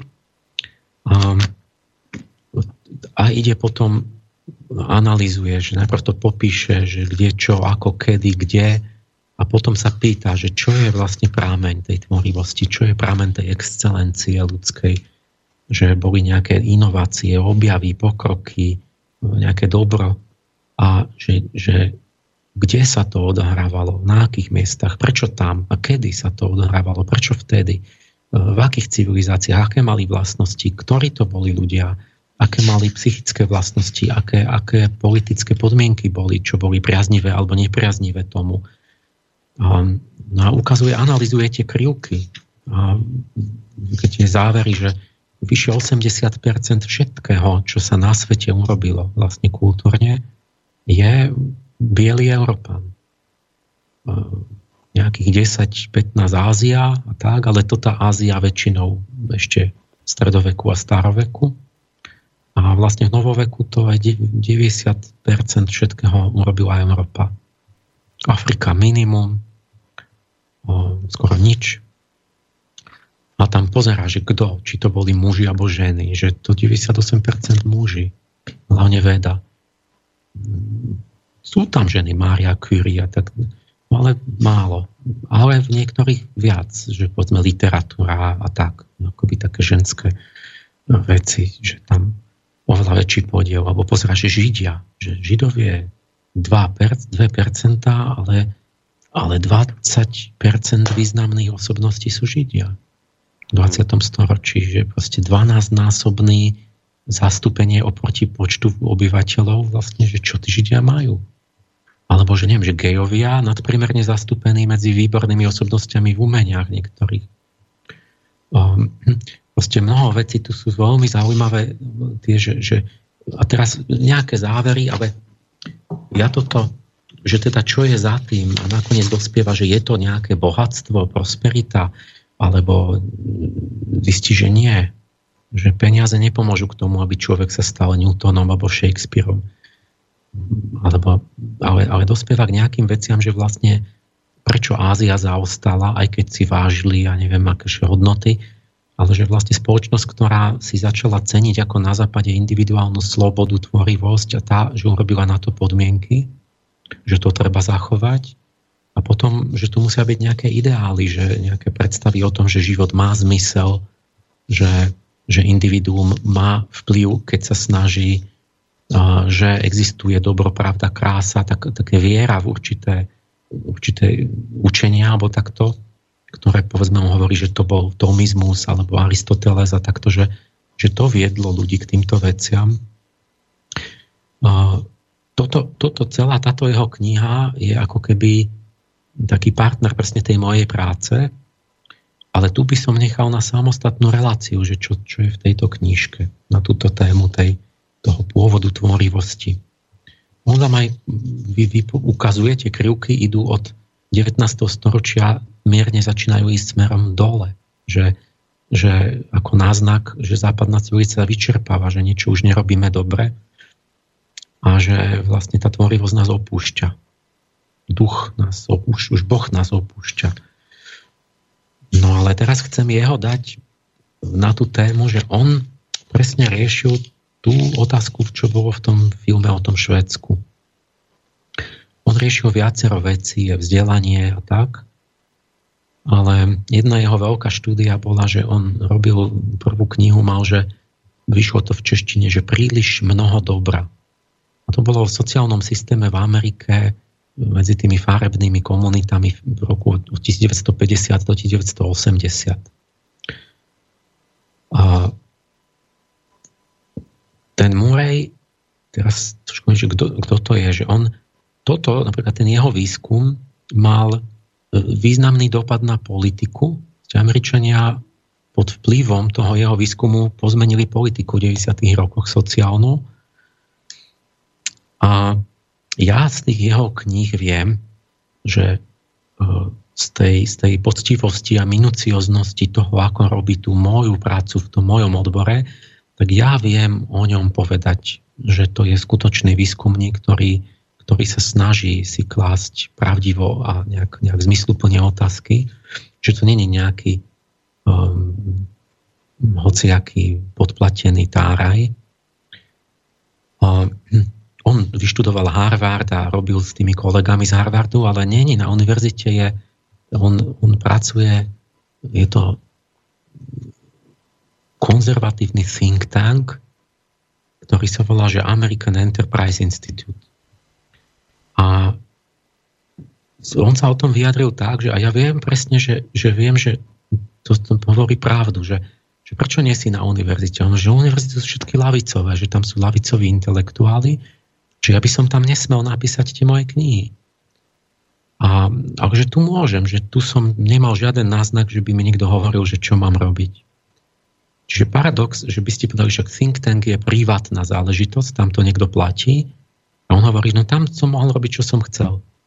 Samozrejme, že oni si ho vybrali, že ho budú platiť, lebo sa im nejako páčil, ale proste mu do toho nehovorili potom. A, a paradox, že univerzita, čo by mala byť štátna inštitúcia, čiže nestranná, že oni sú lavicoví. To znamená, že, že to je podvod že, že oni sú a priorne lavicoví a nesmieš skúmať veci, ktoré sa im nepáčia. Že univerzity vlastne nerobia to, čo majú. A, a teraz ten, ten, on bol v Bratislave pred možno 2010, tento Murej, no na pozvanie konzervatívneho inštitútu Emer Štefanika tam v tom, keď som pozeral ten jeho think tank, tak to sú takí, že tam, tam je celý rad ľudí, ktorí tam posedávajú v tom think tanku ako Wolfovic a Kagan a taký, taký čo, čo plno ľudí bolo aj u Busha v administratíve, ktorí mali väzby na ten inštitút. Čiže ja idem teraz, idem teraz chváliť človeka ako vynikajúceho intelektuála, ktorý je vlastne blízko tam akoby takých ľudí ako Bush, Šebej a tuto títo naši um, jak to teda ja len tak na zamyslenie, že keď keď um, uh, keď sa už tak nejakí zamýšľajú aj, aj tam v tom denníku N a tak, že vlastne, že, že teda jak to so mnou je, že som ruský špión, alebo som nacista, písali, že duchovno vedie k nacizmu, tak či tak, v denníku N písali, alebo som vlastne dvojitý agent, alebo trojitý, že vlastne potom ja skutočne asi som tam agent v Rusku, lebo, lebo som možno dvojitý, v skutočnosti pracujem pre Busha. že to, tá, tá, tá, tá hlúposť toho, že na základe nejakých náhodných indicií proste tu na Slovensku my sme jak, jak, jak, jak deti hlúpe, že niečo, než sa chytí nejakého slovička, aj ten patrí tam, ten hen tam a už ja, je to jasné. Hneď vie, no. Hneď Nič je jasné. Ja proste, ja som takto prišiel k tomu Murejovi, že je to môj kolega, že viem, že poctivý a zistujem, že je tam a že vlastne, že, že ako keby a, ale mne to je, ja nie na to sa dívam, ja sa dívam, idem na obsah. Že čo, čo hovorí. A teraz on hovorí veľmi zaujímavé veci k tomu. Na to treba trošku... Tu mám rozhovor, ktorý mal v Bratislave, keď tu prišiel. Nás ho vypytovali na tú sociálnu politiku a na tú jeho prvú knihu. On hovorí, že ja som skúmal tých Černochov, ale že vidím, že to potom, že u nich to začalo ako u prvých určité problémy, že teraz mám obavu, že sa to deje aj so všetkými s nami a že aj tu v Európe, aj, aj s bielými, aj tak. A on, v tej jeho knihe išlo o to, že vo vojne vlastne chceli sociálne riešiť, proste mi toto priamočiare také jednoduché myslenie, ktoré je práve ignoruje akoby duchovnú podstatu človeka ktoré pochádza vlastne z, tej, z toho lavicového, extrovertného, materialistického uvažovania vlastne. Čiže ako keby vonkajšími opatreniami my toho človeka napravíme. A to ignoruje vlastne to, tú duchovnú podstatu. To už v biológii neplatí. Už biologický človek je taký, že, že, vy, že niečo má nedostatok, vy mu to dáte a on má ešte väčší nedostatok. A keď mu to zoberete, tak už nemá nedostatok. O tom to bol veľmi dobrý film, že skutočná udalosť sa to volalo, že Lorencov olej. A to, bolo, to je taká choroba, strašne zlá choroba, chýbajú nejaké masné kyseliny v tele a začne úplne, človek začne odumierať mozog postupne. A tí lekári rozmýšľali tak, že dodávali stále to, čo chýbalo. A, a čím viac to dodávali, tak tým menej toho organizmus vyrábal. A že jeden otec, ktorý mal tak rád syna, like, sa tak do toho pustil, že to celé naštudoval za tých doktorov, prebojoval to proti všetkým doktorom a terapia bola, že práve im, že musíš im to prestať dávať úplne to, čo im chýba. A vtedy sa ten organizmus spustil a začal to vyrábať sám. Čiže vlastne živý systém nie je mechanický, že keď tam čím viac, keď tam donesem, ja neviem, ešte 20 tehal, tak tam bude o 20 tehal viac lebo ich tam bolo málo, že on, on reaguje ino ži, živo, akoby aj homeopaticky, že vy niečo urobíte a človeka to vyprovokuje, že vám robí opak. Čiže on vlastne toto išiel do toho dohlbky, proste, že chcel porozumieť tým veciam, tak no, že oni vlastne tam výsledok tej štúdie bolo, že tá sociálna politika není dobrá, že sa jednoducho ľuďom dáva len tak, lebo že začiatok celý bol cieľ, že zrazu, že aby neboli slobodné matky a tie deti proste bez otcov a že potom ťažko vyrastajú a hento, že nemajú dosť a tak. A tak sa dalo, že sa dala podpora na tie deti a matky a takto, čo potrebovali. A vlastne on to skúmal 30 rokov a vlastne vysvetlo, že, že, že vlastne ten program spôsobil, presne zväčšenie toho negatívneho javu, ktorý, ktorý bol úmysel ho odstrániť. Že, že vlastne tým podporovaním oni spôsobilo, myslí, mm-hmm. že, že narastlo stále viac tých slobodných matiek a tých, tých e, detí, čo bez otcov a v takej polovičnej mm-hmm. rodine žili, lebo vlastne tie matky okamžite reagovali tak, že aha, tak teraz ho môžem vykopnúť a, a, a ho môžem, nemusím si dávať pozor, však keď otehotnem a nie som vydatá, tak štát sa postará, dostanem. Takže zrazu vlastne sa znásobil ten počet vlastne a rozumieš, že... Hej, hej, hej, jasné, že áno. Jasné. áno to... A výsledok bol, že, že sa niek- z niekoľko násobil ten problém, že vlastne mm. začali oveľa viac tých neúplných rodín a vlastne tie rozpad, rozpad rodiny nastal. Čiže, ale, ale zmyslom bol, že ako nahradiť tú rodinu a nejak... A tak potom, a, a teraz že teraz, a to je dôležitý moment, no budem viackrát opakovať, že musíme sa k tomu nejak prepracovať, že, že ten štát ako keby nahradil tú rodinu, ale nahradil iba technicky. Mm. Že ja im dám dávky na jedlo pre a niečo. Ale, ale to není tá, ten, ten, ten muž v tej rodine nebol iba, iba stroj na, na chleba. Výrobu peňazí. To, to je, tam je celistvý človek. A to ten štát vôbec nenahradí. Čiže zistí, že, že, že od, otcovia sú vzor tým chlapcom. Všetky tie zvyky, vystupovanie, že pracujú, že ako riešia problémy a tak.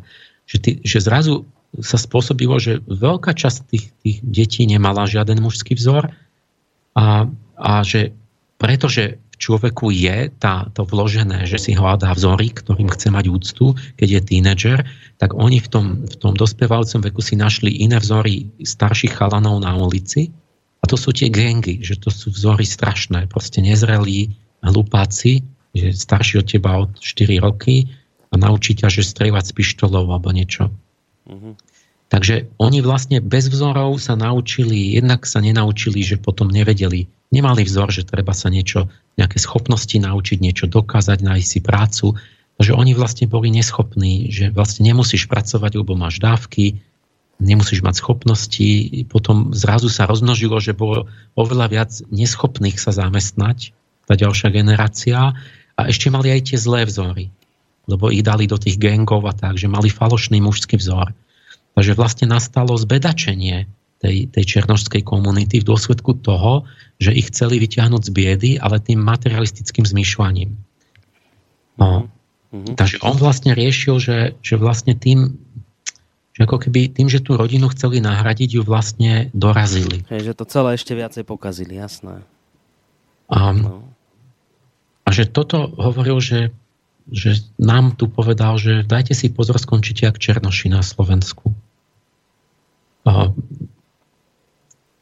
a teraz poukázal na to, že kedysi sa to nedalo, lebo že vlastne keď niekto mal nemanželské dieťa, tak mal, tá žena mala problémy a ešte ju aj odsudili morálne, tá spoločnosť, lebo vlastne v čase, keď ľudia nie, nebolo zadarmo všetko, ale sa muselo naozaj pracovať, tak tí ľudia cítili, že to je príživník, že vlastne tak ty teraz nemáš muža a ty musíme sa my starať o tvoje dieťa, ktoré sme my nechceli, ale Takže vtedy si to tá žena nemohla dovoliť a musela si dať na to veľmi dobrý pozor, aby nemala nemanželské deti a tak ďalej a aby boli v poriadnej rodine a tak. A dnes je to jedno, už to, už to môže, už, už na to nezáleží, už potom ona povie, tak sa postarajte vy, keď ja som neschopná, keď, keď neviem vytvoriť vzťah a tak. A jeho záver teda bol, že, že to škodí a že treba prestať s dotáciami, že štát má nemiešať sa do rodiny a že to je ako keby, on je taký libertarián, že vlastne má byť štát sa čím menej miešať a uh-huh. že ľudia majú mať iniciatívu tie, tie svoje samostatné inštitúcie, e, ako tá klasická, klasická, tá dobrá, ten vzor tej Ameriky kedysi, e, ktorý bol, tak že, že do sféry rodiny, že nemá manipulovať štát a že, že to musia ľudia mať to vedomie, tie hodnoty a si to zabezpečiť a starať sa a chcieť. A, a že nemali by platiť ženám za to, aby uľahčili mať dieťa bez manžela. Uh-huh. Hovorí ale, že to není populárne, pretože populárne, že tie voličky chcú, že áno, chceme peniaze. Chceme, aby som... Že, takže populárna politika je ľuďom slúbiť, že dostanete hento toto, povedať, že je to humánne. Ale povedať, ako vedec som zistil, že to zráža ešte nižšie vlastne tú spoločnosť. A teraz, teraz začnú tu, oni mu kladú otázky, že, lebo teraz, aj ktoré sa aj my musíme povedať, že, že no jak to je, že vlastne, že tak počkajte, že není predsa v záujme štátu podporovať zakladanie rodín, narodenie detí, však vlastne sa vyľudňujeme a, a, a tak. No, no, a, no. A, a teraz on tu, tu trošku krátko stihol niečo aj odpovedať, ale ja viem aj iné veci ešte z iných prámeňov, že on hovorí, že no áno, že však to by on chcel, ale hovorí, že keby našiel štát spôsob, ako dotovať len tú dobrú rodinu, tú, tradič, tú tradičnú, alebo takú, čo to robí poctivo, že tak áno.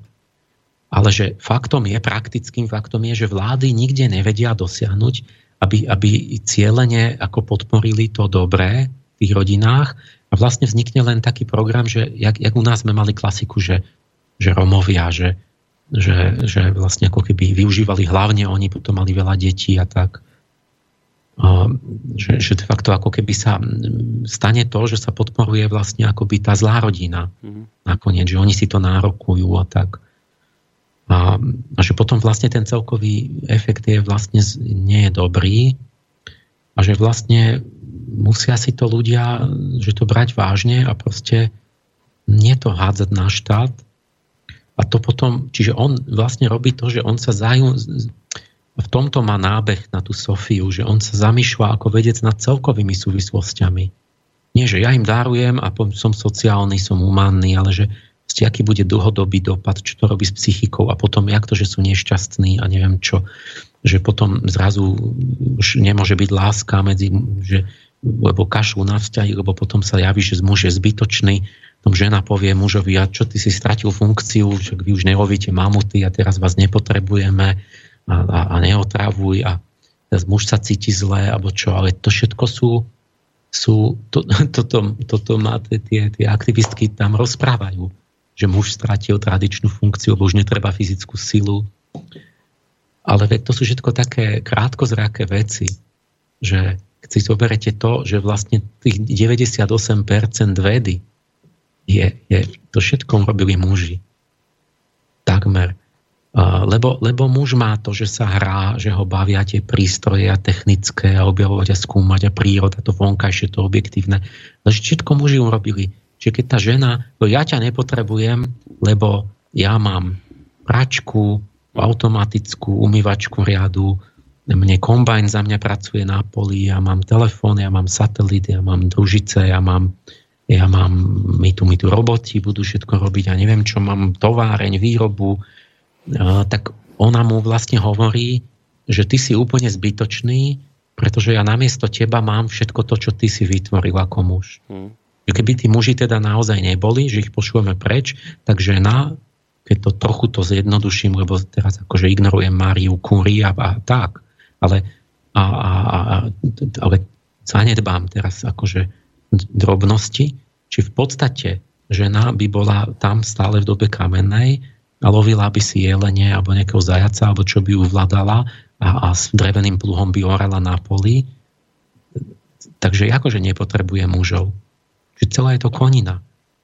No. Minulé mi kamarát hovorí, že, že, že, no, že, že, že hovorí mi tá partnerka, že, že však ja vlastne akože tu nie som potrebný, mhm. ale že není dňa neprejde, keby neprišla za mnou, že sa pýtať, prosím ťa, nefunguje mi ten počítač, čo to tu je, čo odo mňa chce, ten systém, tamto nainštalovať, nerozumiem tomu. A, mhm. a že vlastne že, tu, že potrebuje tú mužskú racionalitu, aby on, a že on denne musí niečo riešiť hodinku. A, lebo si s tým nevie rady. Ale že mu povie, aj ty, si, ty, ty, ty tu nič nerobíš, lebo však to je pre teba hračka, ty to aj tak vieš. Zabávaš, no. Áno, že, že není to pravda, že, že, že proste muži a ženy majú rozdielne vlastnosti, ale teraz už odbočujem zase k tomu genderovému. Sústredím sa na toho Mureja. Čiže on vlastne navrhol, že to, že to netreba že, že ne, netreba dávať peniaze na tie a de facto podporovať tie, tie rozvratené rodiny. Um, čo tu ďalej hovorí? Potom sa pýtam, no dobrá, že vymierame a že málo detí a on hovorí, no áno, ale že pozrite, tam, kde majú tú sociálnu politiku, že Európania, že dobro, a že aj tak máme pôrodnosť takú, že, že vlastne Európa odchádza. A, takže vlastne zase, že akože, a, a, ale nerodí sa viac tých detí, že proste niekde je ten pes zakopaný hlbšie a zložitejšie v tom celom. Hmm.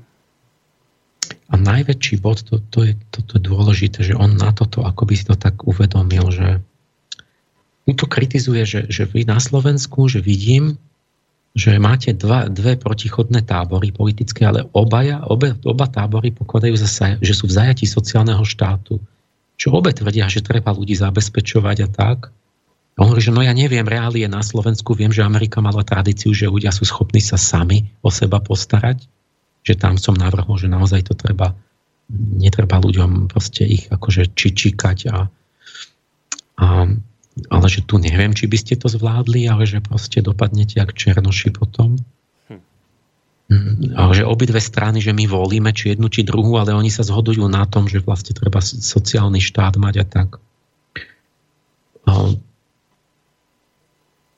Čiže idem na to, na to jadro nejako, len to sú, to sú, to sú ťažké veci, lebo to vyjadriť, on presne, jak v tom filme o tom Švédsku, vlastne to celé dotiahol do akoby takého celistvého myslenia až po tú, po tú otázku toho, že, až toho šťastia. A čo robí človeka šťastným? A teraz on, on hovorí, že, že však si to celé preberte z hora, z dola, zľava, správa a zistíte, že sú štyri veci, ktoré dávajú životu zmysel a robia ľudí šťastnými, že majú pocit, že to majú význam v živote. A, a on má ten pojem veľmi dobrý, správny, že dlhodobá hlboká spokojnosť. Že čo vedie k tomu, že máš dlhodobú hlbokú spokojnosť so životom. Nie len, že krátkodobú a chvíľu myslíš, že ti je dobré a potom ti je zlé. Asi nešťastný, alebo, alebo proste akože si ti je fajn, ale je také povrchné, že vlastne si nervózny a že nemáš ako hlboké ľudské uspokojenie, že si dobre žil. Ja som na tom, na tom Olomockej univerzite som mal semester pol roka a ja som dal, musel dať nejakú prácu študentom. Ja som im dal prácu, že napíšte mi e, takú prácu, že predstavte si, že ste už na konci života, nie na mhm. začiatku, mm-hmm. a dívate sa naspäť e, a hodnotíte to, že aký máte pocit, že či ste žili dobre a zle a že od čoho, keď sa prenesiete akoby ku, ku koncu vášho života, že čo vám povie to vnútro, že od čoho závisí, že či na konci budete hodnotiť váš život, že ste žili dobre alebo zle a že ste hlboko spokojní alebo ste prázdni a tak. Že teraz sa nad tým zamyslíte, keď máte 20 rokov, že čo vedie na konci života k tomu a čo nie.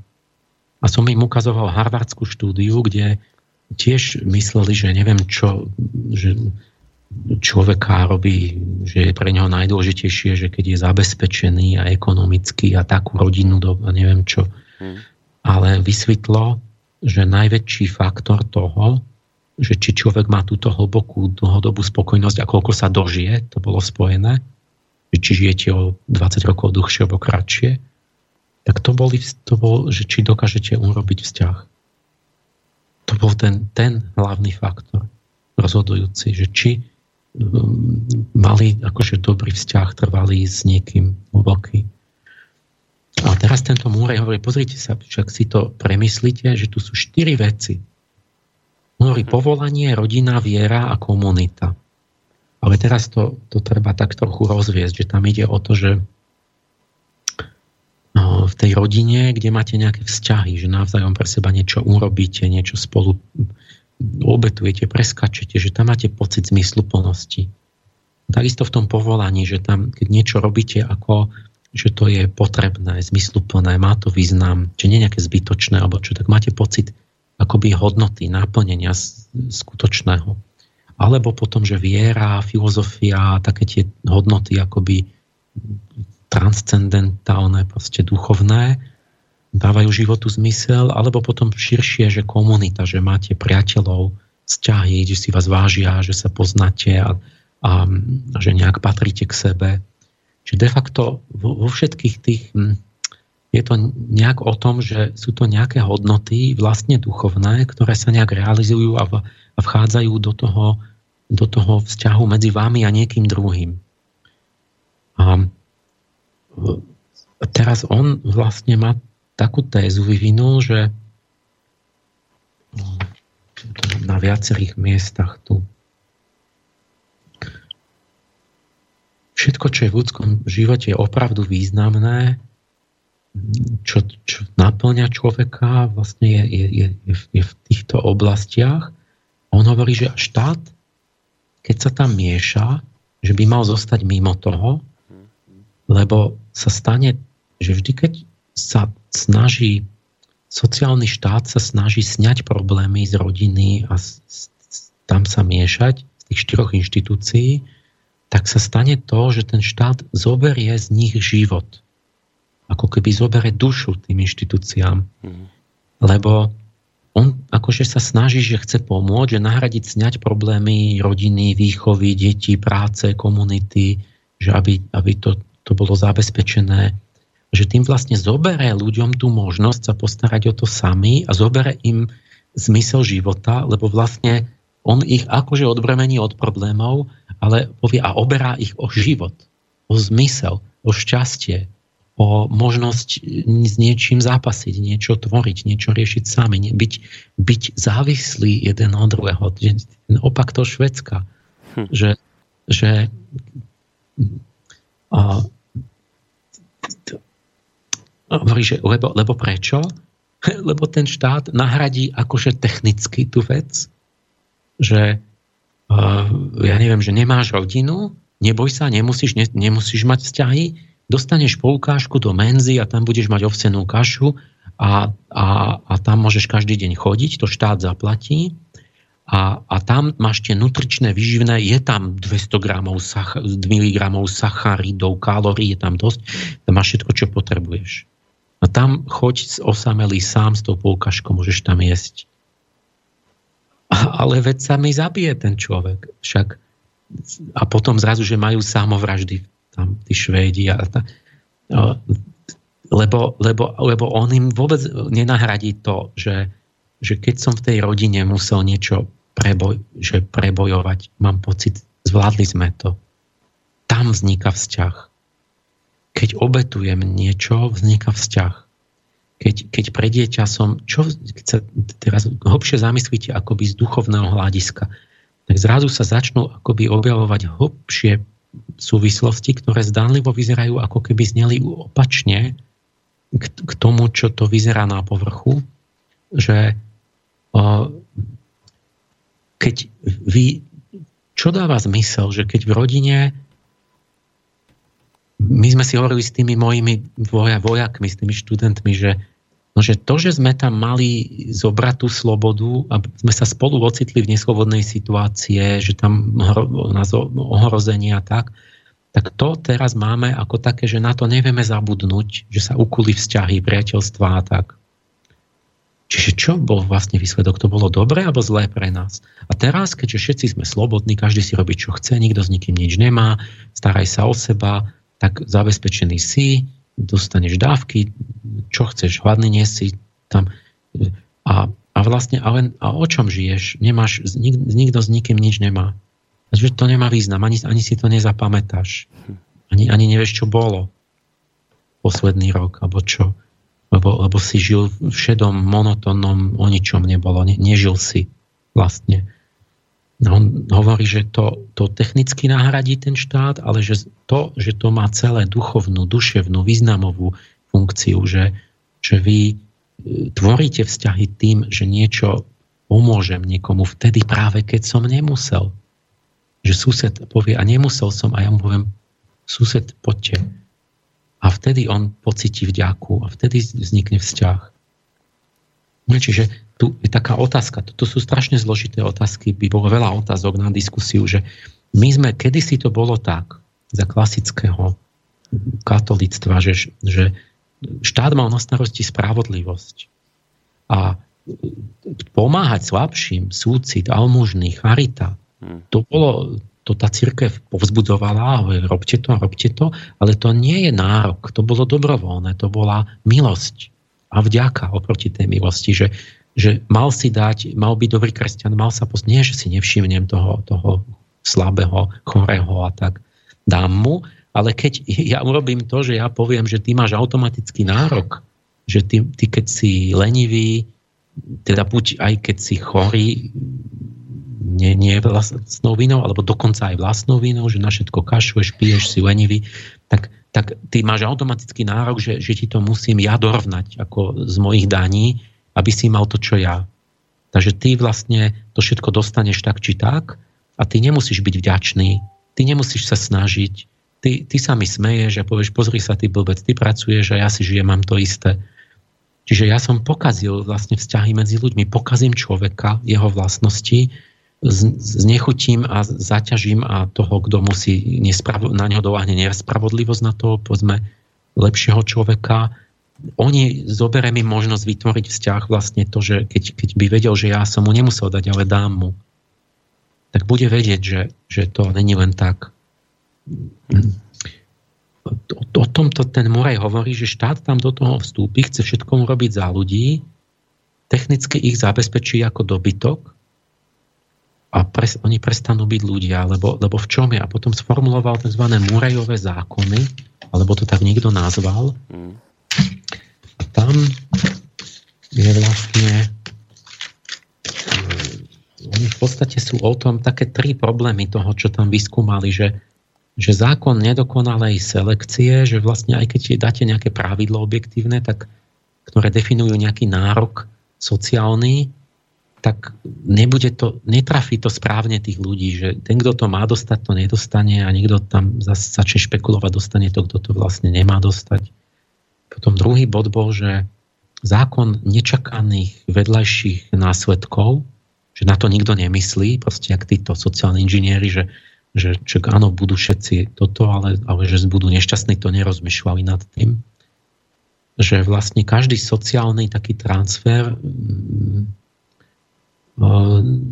má, má vedľajšie následky, že vy nemáte len, že vy dorovnáte to, čo bolo, ale tí ľudia sa začnú, sa to celé zmení, ten systém, tá sieť, oni začnú inak správať a začnú vám vyrábať možno ešte viac toho. Ale najdôležitejší ten tretí bod, lebo to je zákon, ktorý ja som tiež si for, formuloval, ja to mám v rámci vlastne toho Michalského právzoru, že zákon čistého užitku alebo škody, že čím menej je pra- pravdepodobné, že to, to neželané správanie sa chce zmeniť dosť dobrovoľne z, z vôle vlastnej, tak tým viac je pravdepodobné, že ten program spôsobí také zmeny, ktoré spôsobia viac škody než osohu. Čiže on je, je blízko toho, že tí lavičiari, ja, oni to, čo kedysi bolo, že prečo to sú lavica a pravica lebo, lebo na, v každom kostole už tisíce rokov je naľavo Gabriel, napravo Michael. Uh, to sú bývalé mysteria mesiaca a slnka. Lavičiari sú bývalé mysteria mesiaca. Hmm. Má, matrilineárne proste veci, kde sa mám postarať, kde, kde zabezpečím, kde oni všetko myslia, že oni robia tak, že, že materiálne zabezpečia nejak toho človeka zvonku ale tie mysteria slnka prešli do pravice, čiže to je tam u týchto, takýchto, jak on tam sedí v tom inštitúte. A nie, že by to bola extrémna pravica, ale je to taká tá, pravicu šeliaké, ale taká tá, tá klasická Amerika, kde je, že individuum, sloboda, si zodpovedný za seba a tak nie, že si dieťatko, ktoré máme byť a krmiť alebo niečo. Hm. A a tam sú mysteria toho slnka a teraz tí lavičiari, oni úplne jak naspred zabudli, že keď zvonku, to je ako keď rozmaznávate dieťa. Že, že čo, o čo ide? Zabezpečiť zvonku niekoho, potom bude to dobre, potom on sa bude dobre vyvíjať. Nie, nie je cieľ im urobiť dobro zvonku a, a on je nešťastný, pretože prestane vyvíjať vlastné schopnosti, prestane cvičiť vôľu, prestane a tak. A, ale zabudli, že vlastne tým skutočným cieľom je, že to, tam, tá moja duchovná podstata, to moje ja musí rásť. Čiže te, tá slnečná múdrosť, ten aniel slnka hovorí, bacha, pozor, a ako rastie ľudské ja? Na prekážkach, na obmedzeniach, na tom, že sa namáha, na tom, že vytrpí niečo. Je to úplne opačné mysterium. To je to kresťanské, že, že utrpenie premeníš na rast to, že niečo obetuješ, tým vyrastieš. Jak je to zvláštne si podstate tu som sa chcel vrátiť k tomu zrkadlovému zákonu, že, že exotericky my povieme, že my, my, my obetujeme tomu, čo má hodnotu. Že sme ochotní niečo, keď nejaké veci majú hodnotu, tak sme ochotní preto niečo obetovať. Mm-hmm. Keď ale vstúpite do toho sveta, za, za Prahom duchovného sveta, tam to sa volá zrkadlová sféra. Tam mnohé veci sa javia akoby zrkadlovo. Tam začneš chápať, že, že v momente, jak je to vlastne, že, že, mm, že vlastne a tí, tí nechcú obetovať tej rodine, ktorá by mala hodnotu, lebo už nemá hodnotu, vlastne sa rozpadne rodina a predtým mala hodnotu. A zistíte, že tam z hlubšieho hľadiska sa veci začnú javiť zrazu opačne, že musíte povedať, že veci dostávajú hodnotu tým, že sme im niečo obetovali. Čiže jaký vzťah má hodnotu? Ak, aký človek má pre vás hodnotu? No nemá. Kedy začne mať? Tomu človeku, ktorému som najprv niečo obetoval, začne byť človekom, ktorý má pre mňa hodnotu.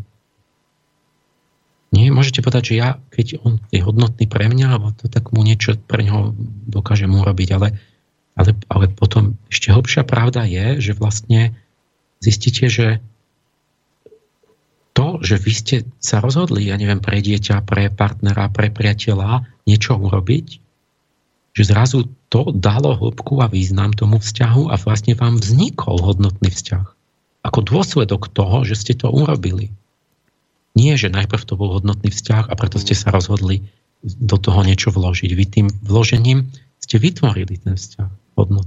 Čiže čo chcem povedať, že vlastne keď všetko urobia za vás, tak nič nemá hodnotu. Hej, hej, hej. Lebo to je nejaký vnútorný ten zákon toho slnečného podstaty človeka. Vy nakoniec máte depresiu, neviete, prečo ste nešťastní, môžete sa hodiť z mosta, máte apatiu, nemáte dôvod sa nič snažiť, neviete, čo s vami je.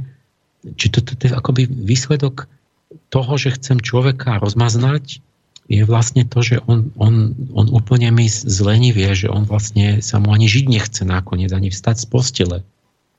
Lebo nemá motiváciu. No, to je zaujímavá teória, toto aj, aj keď logicky to dáva význam, len teraz vlastne zase, že späť k tým Švédom, že ale oni si toto vlastne neuvedomujú, oni zrejme absolútne toto dodnes nechápu. A teda ak my, ak my, ako si to naznačoval aj podľa tej mapky, smerujeme k tomu Švédsku, tak my si toto neuvedomujeme dodnes. A teraz, čo mi tak napadlo, že my tu máme, a často sme to aj v týchto reláciách rozoberali, teraz problém s demografiou, že teda nám to tu stárne, ľudia vymierajú, Európa Európania radšej majú zvieratá ako, ako vlastné deti a tak. A teraz niektorí politici povedali, že typu Merkelová a, a takí, že, že, no, že prídu migranti sem a tí vlastne to doplnia. Tie straty. A teraz niekto vraví, že a často to aj tu znelo v rôznych našich reláciách, že toto je zlá cesta, doplňať straty migrantmi, že treba tie straty doplniť podporou rodiny že, že tým, že akoby naštartujeme ľudí na Slovensku, v Európe, všade, aby chceli mať proste deti. A teraz, že ako k tomu sa dopracujeme? No práve tým, že ja neviem, dáme im mladomanželské pôžičky, nenávratné, napríklad ako boli dakedy za socializmu, alebo že sa ľahšie dostanú k nejakým tým úverom, alebo budú mať nejaké daňové zvýhodnenie a niečo podobné. O tomto sa tu často hovorilo ako o správnom riešení demografickej krízy, teda migranti a ich dotiahnutie sem katastrofa. A to dobré riešenie je vlastne podpora rodiny cez rôzne ekonomické zvýhodňovania. No ale teraz podľa toho, čo počúvam od teba, tak ani toto vlastne nie je riešenie. To je podnet na zamyslenie, na diskusiu, lebo teraz môžu, teraz ako domyslieť, to je plno otázok, že no dobré, ale keď nebudeme dávať žiadne sociálne a takto, no že jak to, čo bude, jak to dopadne, bude to dobré a tak. Ale e, toto on, on má, treba pochopiť tú, ten, tú zákonitosť, že vlastne v človeku je to, to jeho duchovné, slnečné, čo, čo žije z vlastnej aktivity, vlastných cieľov, vlastných hodnôt a, a že toto je ten kľúč, že hlavné je, že toto to sa musí vyvíjať a posilňovať. A on to, on to ne, nesmie mať ten, ten, tá pomoc, pom, žiadna pomoc nesmie mať nikdy dopad na to, že ten človek vlastne duchovne upadá. Takže tá odpoveď je, ja to tu hovorím 20 rokov, lebo my sme však už pred 25 rokmi, 30 rokmi riešili Romov, cigánov a, a stále hovorím, že to, že čo tak teraz nepomôžeš, nech tam zomre hladom alebo neviem čo. Ja som stále to, to to stále presne vyjadroval a teraz až vidím, že oni to v Amerike nazvali Murejov zákon. Že treba, nie, nie to celkom, ani on nehovorí, že nepomáhajme alebo že nestarajme sa, len vlastne poukazuje na ten presnú ten vzťah a ten zákon, že nemôžeme pomáhať tak, že to pacifizuje ľudské jadro, akoby tú jeho morálnu podstatu, že ho to vlastne demoralizuje tých ľudí. Lebo, lebo potom, keď ich demoralizujem tým, že akože to nahradzujem, zabezpečujem a podporujem tých, stále tých najhorších a tak, tak, tak vlastne mi oni, oni vnútorne upadajú, že sú stále lenivejší, menej schopní, tak je tí černoši, že potom už tie deti ešte sú hlúpejšie, ešte nevedia pracovať a ešte vôbec už a už vôbec. A hovorí, a, a, a nároky rastú vždy rýchlejšie ako akékoľvek možnosti štátu. Mm tak chcú viac a ešte viac a ešte viac a už môž samé práva a samé dosta, dajte a, a odkiaľ, že, že to vždy narazí, že vlastne ešte sa ten problém zväčší, sa nafúkne a, a, a treba ešte, ešte, ešte, ešte viac a nekonečne veľa treba podporovať, až nakoniec budú všetci mať všetko dostať zadarmo alebo čo. Tak toto som ja vždy hovoril, že podporiť tak, že musí to byť nejak urobené, že to nemôže byť ten hlavný, že ja mu niečo dám, že to musí byť spojené s tým vnútorným rávnym úsilím, že ja musím niečo požadovať súčasne, keď niečo dávam a musí to byť spojené, aby, aby tam bolo to vedomie, že, že to nedostaneš len tak mm. zadarmo, alebo nemáš automatický nárok. Áno.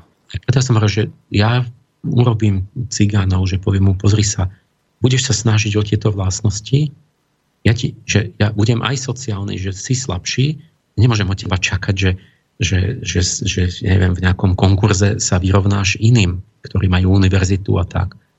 Čiže ja musím, že ty si, máš menšie schopnosti, máš horšie návyky. Dobre.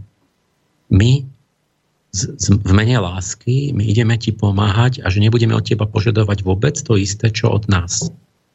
Ale pozor, nejde o to, že ty sa máš mať dobre a budeš mať ďalších 20 detí, aby sme ich my platili. Ide o to, že ty musíš mať vôľu sa dostávať z tej situácie von. Musíš to pochopiť tak, že ja ti pomáham len na to, aby si sa postavil na vlastné nohy a tak. Čiže by som musel im dať, musím mať nejaké duchovné úsilie morálne a ja to podľa toho budem. A, ne, a keď nie, nechceš, no kľudne zomri hladom. Hmm. To tí, títo, títo humanisti, že, že musíš mu, musí, nie, nech zomre. To je jeho rozhodnutie. Murej hovorí o tej rodine, že počujte, že a čo bude, keď ona bude mať to? No nebude mať, nebude mať práve, že ona má nemanželské deti a všetko to práve preto je bezstarostná, lebo vie, že sa musí postarať štát a iní ľudia. A, a tak nebude mať, že to je ich vec, že to je vec ľudí, že oni môžu mať antikoncepciu, oni sa nemusia, keď sú leniví, chcú si len, neviem čo, vegetovať, tak nemusia mať deti že to je ich rozhodnutie. Keď má deti, nech je zodpovedný a je to na, musí, to, musí, a musí to rozmysleť. Prečo niekto má mať právo? Lebo potom to dopadá tak, že najhorší majú deti a tí dobrí nemajú deti, lebo už nevládzu. Hm. Čiže toto, toto dnes sme začali, že, že to, toto presne to, čo ja som hovoril, tak on vlastne to už tam má takto, aj to pomenovali po ňom. Samozrejme, že to musí volať po Američanovi a nie po Slovákovi. No. no ale on má ešte jednu knihu, ktorá vyvolala e, veľký povyk v Amerike v 94. No počkaj, Emil, a o tej si povedzme Prestav. po pesničke. Hej, dajme si prestávočku, lebo zase hodinka je za nami, tak poďme si dať trošku prestávku a potom sa dostaneme k tej knihe. Ale skôr ako vám pustím e, hudobnú prestávku, tak chcem e, vás vyzvať poslucháči, aby ste nám teraz nepísali maily, lebo ako som počas relácie dostal informáciu o technika nášho, ktorý sa nám stará, Zdenko teda o, o web, e, bol spáchaný opäť veľký útok DDoS na aj naše weby a tieto záležitosti. Ja vám to až tak presne neviem vysvetliť, ale skrátka a dobre, e, dnes sa nám mailovo nedopíšete, lebo nám absolútne nefunguje mail kvôli, kvôli týmto hackerským útokom, ale vysielame, to je hlavné, to nám funguje. A tak ak máte teda potom nejakú otázku alebo chcete vyjadriť nejaký názor, tak uh, viem, že ste písali, ale tie maily nám dorazia až potom, keď to chlapci nejak rozbehajú. rozbehajú. Bol to nejaký veľmi silný, ako to on napísal, nejaký mega útok, takže zrejme budú mať dnes večer plné ruky práce napravovaní všetkých tých škôd, ktoré sa napáchali. Takže, takže ak teda otázka nejaká bude, tak dnes skúsme tie maily vynechať. Ak ste ich písali a máte nejakú otázku, na ktorú teda chcete zodpovedať, tak nám ešte raz prosím vás zatelefonujte do štúdia. A potom v tej druhej časti, tej, tej tretej časti záverečnej určite dôjde teda aj na vaše otázky v prípade, že budú. Číslo 048 381 0101. No a teraz už ideme na tú spomínanú hudobnú prestávku.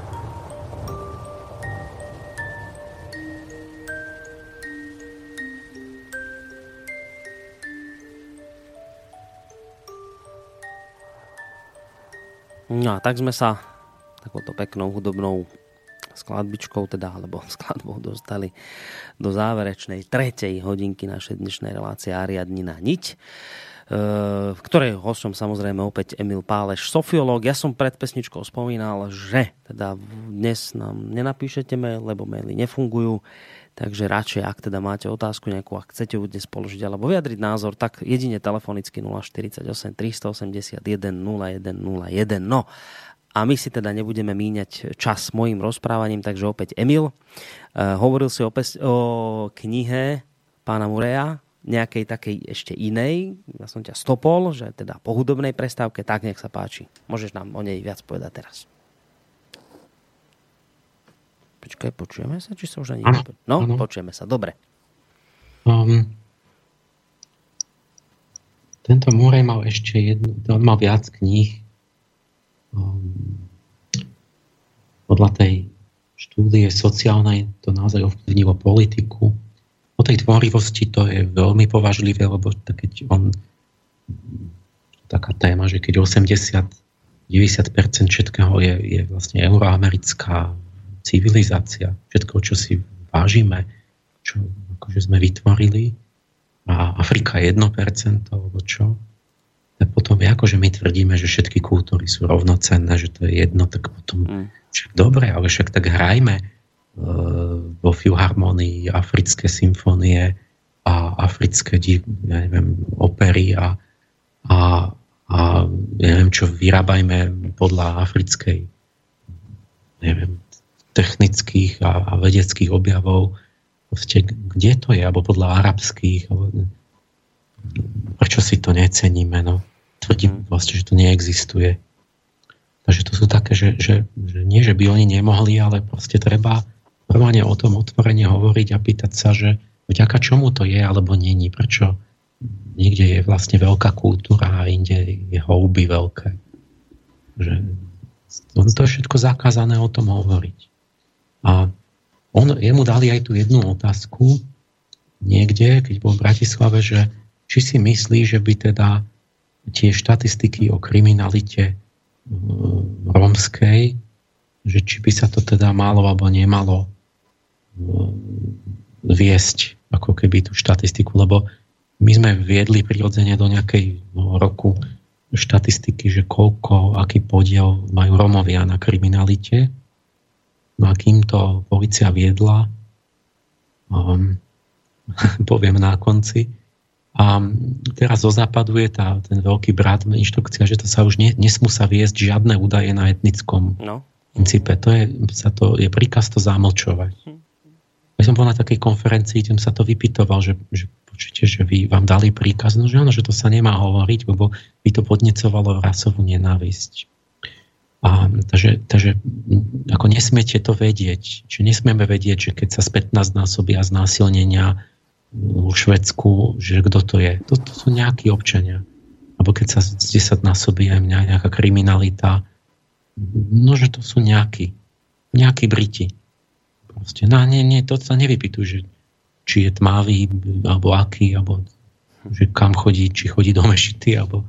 No.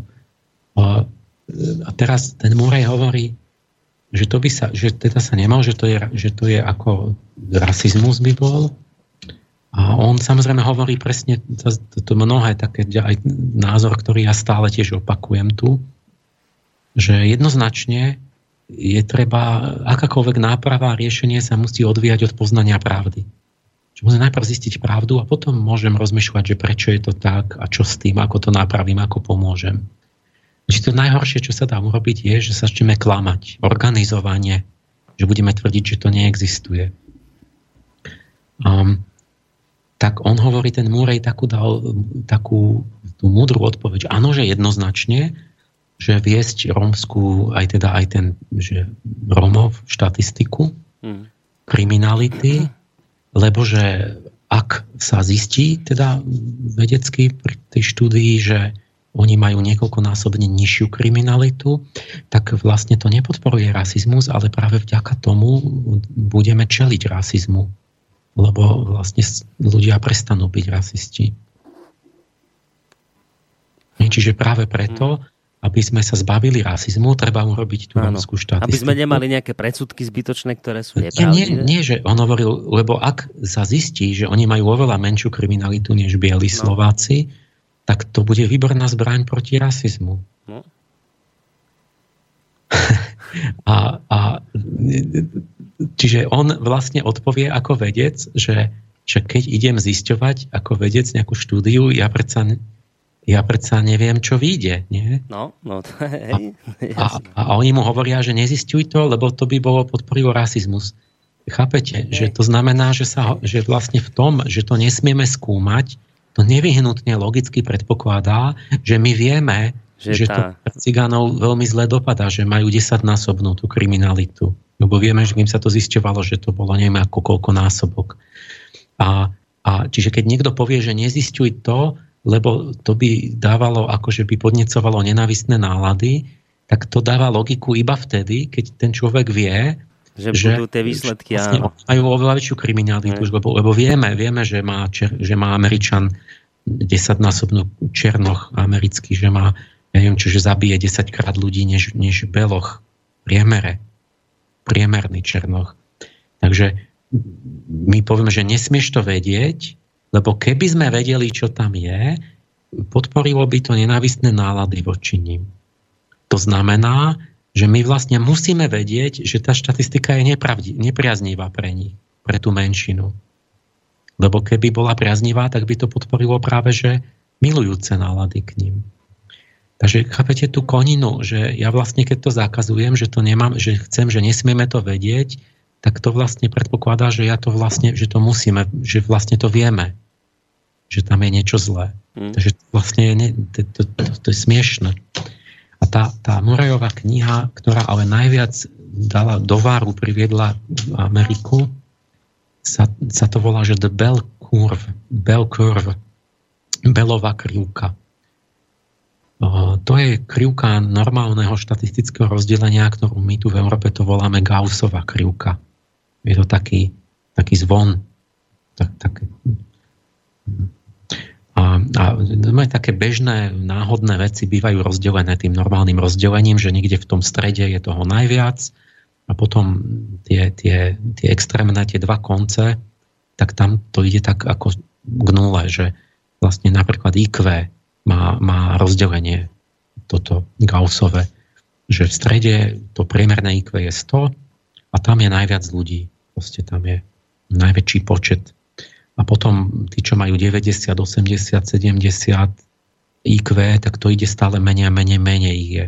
Že, že IQ 70 má už len 1, 1% ľudí a, a aj na druhú stranu, že tí, čo majú IQ nad 130, 140, tak to tiež je len pár percent. No on má knihu o tom, tá kniha sa vlastne za, zaoberá vzťahom medzi inteligenciou a sociálnymi pro, problémami a postavením. A vlastne tam to je štatistika, prieskumy a, a vlastne analýza, výklad toho, že vlastne ukazuje, že, že poprvé, inteligencia existuje a je merateľná. Toto je prvá vec, že, že niečo to je, nejaká reálna schopnosť to je, dá sa to ale aj odmerať, že kto má viac, kto menej. A, a neviem, čo máte už ten, ten IQ test, alebo tých, tých, tých rôznych inteligencií a toho, toho IQ, IQ tak tých, tých je viac teraz, že to je, je tam niečo, čo, čo proste môžete, môžete to obodovať. Po druhé, inteligencia je jeden alebo ten najdôležitejší faktor na mnohé veci, že vlastne tá inteligencia veľmi úzko koreluje s, s tým, že aký budete mať finančný príjem, aký máte pracovný výkon, aký máte, no, čo to tu mám, všetko sociálno-ekonomický status spoločnosti, aké budete mať vzdelanie, aké budete mať všelijaké ukazateľe sociálne, napríklad, že, že vyššie alebo nižšie IQ vedie k tomu, že je oveľa viac, sú tí ľudia chorí, oveľa viac sú rozvedení, oveľa viac častejšie sú nezamestnaní, oveľa viac vymeškávajú z práce oveľa častejšie, aj 5 krát viac majú nemanželské deti, tí menej inteligentní, oveľa viac sú chudobé, oveľa viac sú vo vezení, mnohonásobne, 10 krát viac medzi nimi je tých chronických poberateľov podpory, ktorí žijú zo štátu.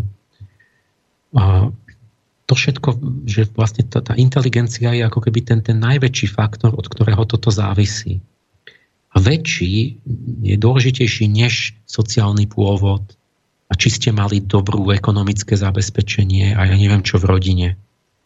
Čiže vlastne on, tam je to o nejakom takom probléme, že či teda to, to zlepšenie tých, tých sociálnych problémov, ktoré sú, že či je najdôležitejší faktor, že im dáte peniaze a aby boli, ja neviem, v rodine, kde majú väčší príjem alebo tak, alebo že dáte im vzdelanie, pretože vzdelanie nemá taký vplyv na to, že jak ten človek dopadne v živote ako inteligencia. To niečo iné. Inteligencia je akoby schopnosť a vzdelanie. Vy môžete chodiť a mať papier a vy môžete byť hlúpi Um, že proste niekto vás posadí na, na univerzitu, ale ne, nepoberete tam akože inteligencie alebo ne, nezmení sa to hneď. Že? Tak, že tie, tie všetky veci, tie, tie, tie vy môže, že čo štát chce im dať, že tie vlastne majú menší vplyv na, na, na to všetko, čo sa ako ide, chceme napraviť, než inteligencia samotná. A, a potom ďal, ďalší bod že inteligencia je na 40 až 80% čiže takých 60 dedičná. Dedičnosť hrá väčšiu rolu v inteligencii než výchova. Tej, tej, v, tom, v tom dare, tej, tej chápavosti. Akoby. Je, je, to, je to trochu viac ešte v, mm. akoby v tom, čo človek zdedí, než v tom, čo ho učia. A toto, táto vec je, je vidno to je vidno zo štúdií, kde keď sa urobí múdra tá štúdia, že zoberete dve e, jednovaječné dvojičky, ktoré majú identické gény, dáte ich do dvoch rodín, čiže dostanú inú výchovu a genetiku majú rovnakú, tak to viete presne oddeliť, ten faktor. A zistíte, ten výsledok je taký, že samozrejme, že inteligencia závisí aj od genetiky, aj od výchovy. Ale o niečo viac je to skôr, niektoré veci sú také, že závisia od výchovy viac, než od toho, čo ste zdedili. Ale inteligencia viac závisí od, dede, od zdedenia. Že či máte inteligentných rodičov, hrá väčšiu rolu, než to, že či ste v inteligentnej rodine. Takže vlastne deti, e, málo inteligentných rodičov, ktorých dali do vysoko nejakých inteligentných rodín, tak, tak a samozrejme v tej rodine ako dali tiež, že dáme ho na univerzitu a tak, tak nedosiahli také dobré výsledky. Ale deti, ktoré mali inteligentných rodičov a dali ich do rodiny, kde takých tých, jak to poviem, nejakých kvázi primitívov, jednoduchých a takýchto, ktorí nemali nikdy žiadne, že ich nemohli ani naučiť, tak tie deti napriek tomu, že nevedel o tom, že má rodiča, že má tú vlohu, a u rodičov nič nevidí, lebo žijú nejak triviálne tam, iba tak nejak hmotne, tak ten sa napriek tomu všetkému v tej rodine, kde nemal podnety, sa vypracuje aj lepší na univerzite, než ten, ktorý bol v tej rodine tých profesorov. Z toho vidno, že to je ako v tých rozprávkach, že, že niekto zistí, že vlastne je dieťa kráľa a nevedel o tom, lebo vychoval pastier a prejaví sa to. Hm. No a nakoniec jemu dajú to kráľovstvo, lebo sa zistí, že to bolo dieťa, ktoré a tak sa dostalo. A to. Čiže toto sú veci, ktoré sa dajú merať. A toto, a toto on popísal v tej knihe. Už a... to ja vám hovorím vlastné, čo ja je poznám. Tak, som myslel, že, že či týmto tak pobúril strašne tých ľudí, keď rajú, že to je, je viac dedičná, než nie. Potom štvrtý bod bol, že, že dá, že ako keby ne, netvrdili, že je len dedičná, že má vplyv aj nejak výchova, lenže zase, tak s tými rodinami, že ale prakticky ide o to, že čo Vieme to urobiť.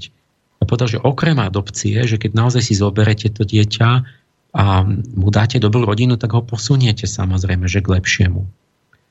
Ale, ale vlastne vy posúvate už, že on má malé predpoklady pri narodení, vy ho dáte mu, vylepšite ho, ale nikdy nie tak, ako by to bolo die, iné dieťa.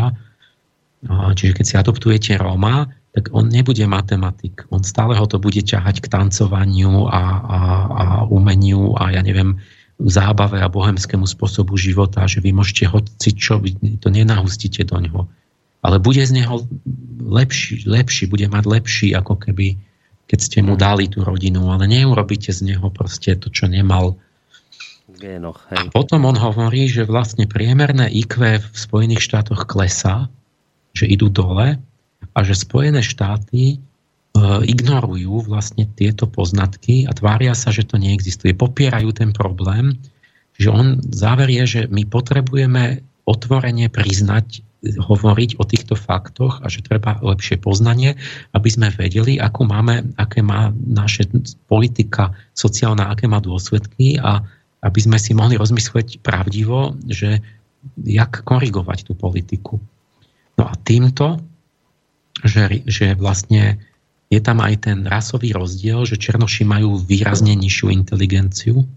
Ja už si nepamätám teraz ten počet bodov, okolko, eh, že je tam rozdiel v inteligencii medzi rasový, takže on tam aj proste otvorene to tam rieši, že on sa zaoberá faktami a kladie si otázku, čím to je a čo a, a tak. A poukazuje, no ale musíme si uvedomiť, že vlastne keď máme tú politiku, že my podporujeme tie, tie, tie, že investujeme čím viac peňazí do tých problémových, kde, kde tí menej inteligentní majú najviac detí a, a tie sú tiež menej inteligentné, lebo tam je hlavný faktor tá dedičnosť, tak nám klesá inteligenčný koeficient obyvateľstva plus migranti a tak ďalej. Tí, čo boli najlepší, tým, tí potom sa cítia byť, akože oni jednak to musia platiť, jednak vlastne sú nutení ako keby niesť to na chrbte, tú, tú záťaž a oni majú potom ešte menej detí, takže vlastne vymierajú. Čiže všetci, čo sú inteligentní, vymierajú a tí, čo majú menej, tak tí, tá spoločnosť slúži im, aby oni mali čo najviac detí a tak sa to celé zrúti. O tom bol nejaký parodický film americký, že, jak sa to volalo, že rozmrazili v roku 2500 uh, nejakého vojaka, ktorý robil nejakú kriminálny čin na prostitútku, lebo v roku 2000 ich zamrazili, že namiesto trestu a takto pokus zabudli ich zmrazených. A v roku 2500 v Amerike ich rozmrazili. To je parodia, ako groteskný film. A, medzi, a potom povedali, no a medzi tým mali, mali veľa, všetci, čo sú, majú nižšiu inteligenciu, už sa rozmnožili a tí vymreli, tí nemali deti, čo boli inteligentní a že IQ pokleslo o 30 bodov, o 40 a všetci boli takí konzumní poloblbečkovia, že celý, celá, celá Amerika a oni sa ocitli ako prostitútka s nejakým takým trestancom ako, ako bohovia vlastne s, s, s nepredstaviteľne nadradenou inteligenciou medzi tými, medzi tými tak, takým, takým palúctvom. No to strašná sranda potom, že čo sa dialo. A, a ja som zabudol, niekto bude to vedieť ako čitateľ, že tak to, to bolo o tom, ako, že, ako groteska natočená, ale on to hovorí vážne, že, že tak je to jedno, alebo čo? Že, ja len, že on, že poďme to normálne analyzovať sa, zamyslieť, že kam chceme ísť, ako chceme mať budúcnosť a vlastne znova navrhuje aj v tejto súvislosti, že, že nepodporovať vlastne tie rozvratené ako keby rodiny, aby mali čím viac detí, aby, aby na to mohli ešte kašľať, aby vlastne tí, čo to celé umožňujú, vlastne boli tak, sa cítili, že ani nemajú na vlastné deti čas. Lebo ideme vlastne dole vodou. A, no a teraz toto, toto priviedlo Ameriku do varu, to niekoľko kníh vyšlo na, na, na za a proti. Knihy s takým názvom ako, že The Bell Curve Wars, akože vojny okolo Belovej krivky, rasa, inteligencia a budúcnosť Ameriky. A teraz časť bola za ňo a časť začali ho napádať, títo e, bezhlaví, títo, že, že tými, tými nálepkami proste. Aha, že, že, to je pred, že on je rasista. Lebo hovorí, že Černoši sú menej inteligentní. No je to konštatácia faktu. No, že to je, ale oni už hovoria, že to je, že ty si rasista vtedy, keď povieš pravdu, že nesmieš o tom hovoriť, lebo podnecuješ nenávisť rasovú. Tak budeme sa tváriť, že to není pravda a, naše, a budeme blbnúť vlastne celá krajina? Alebo že on je, nápadnú ho, že, že anachronický sociálny darwinista.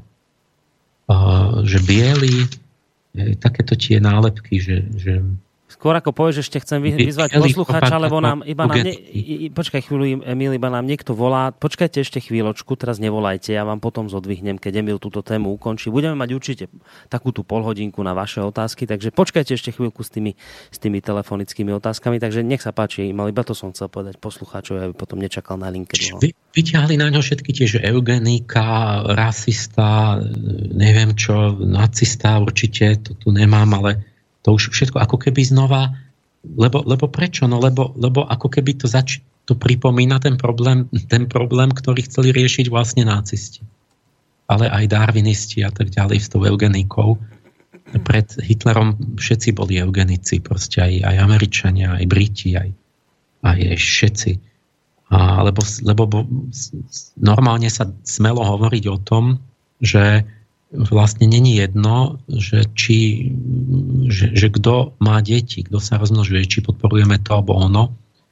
A to Darwin už začal s tou, Darwin v podstate inicioval eugeniku, keď povedal, že vlastne každý hospodár vie, že si má rozmnožiť akože dobre kusy z toho plemena a zušlachťovacího, len človek e, vlastne to robí opačne, že podporuje tých slabých a zaostalých a tak a že, že, že tento efekt, že treba niečo s tým robiť. No ale potom nakoniec sa toho chytili, bolo to v móde v celej všade, no ale keď to nakoniec e, na tí Hitler a títo prehnali do, do toho, že, že takto bol, boli všade nadšení, že vlastne začali koncentráky robiť, čiže likvidovať tých tzv. nevhodných a, a tak, tak sa to prešvihlo. To je ten mantinelizmus, že vlastne to sa totálne prešvihne už do nepravdivej polohy, že vlastne prečo by som ich mal zabíjať. Ale inde to robili tak, že sterilizovali Švédi, Američania sterilizovali ľudí. Že ne, síce ich nezabili, ale vlastne proti ich vôli im už nedovolili mať deti.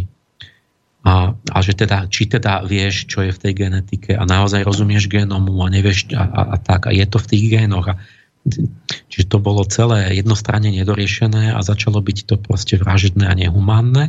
A teraz my to celé to urobíme, proste vyletíme z toho, z toho zdravého stredu do úplného nejakej krajnej nepravdy. Potom máme výčitky svedomia a potom zase sme super humánni, že sa nesmie ani, ani, ani hovoriť o génoch, že, že nesmiem ani povedať fakt vlastne, lebo som rasista. Ale tým sa ten problém nevyriešil Čiže on potom mu povedal, že on, že Ježi, on navrhuje, že toto, ale, ale že, že zrušiť, že nedávať teda, že štát nech nezasahuje, nech, nedáva, nech ne, neinvestuje proste miliardy do toho, aby, aby rozvratené rodiny a ženy s najnižším IQ mali čím viac detí. Ty si, ty, si, ty si nehumánny, ty si to, že to je agresívne, že to je, že to je eugenika, to je, to je a že snaha nejako... Ale pozor, Veď on, on hovorí, veď on je, veď Morej je proti eugenike.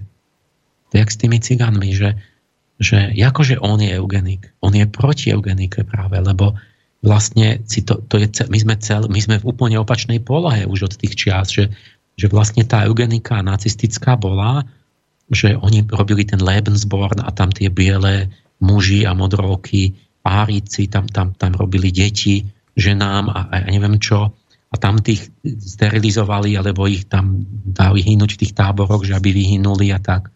Čiže to bolo aktívny, brutálny, masívny zásah, že chceme rozmnožiť niektorých ľudí a iných chceme akože terminovať úplne.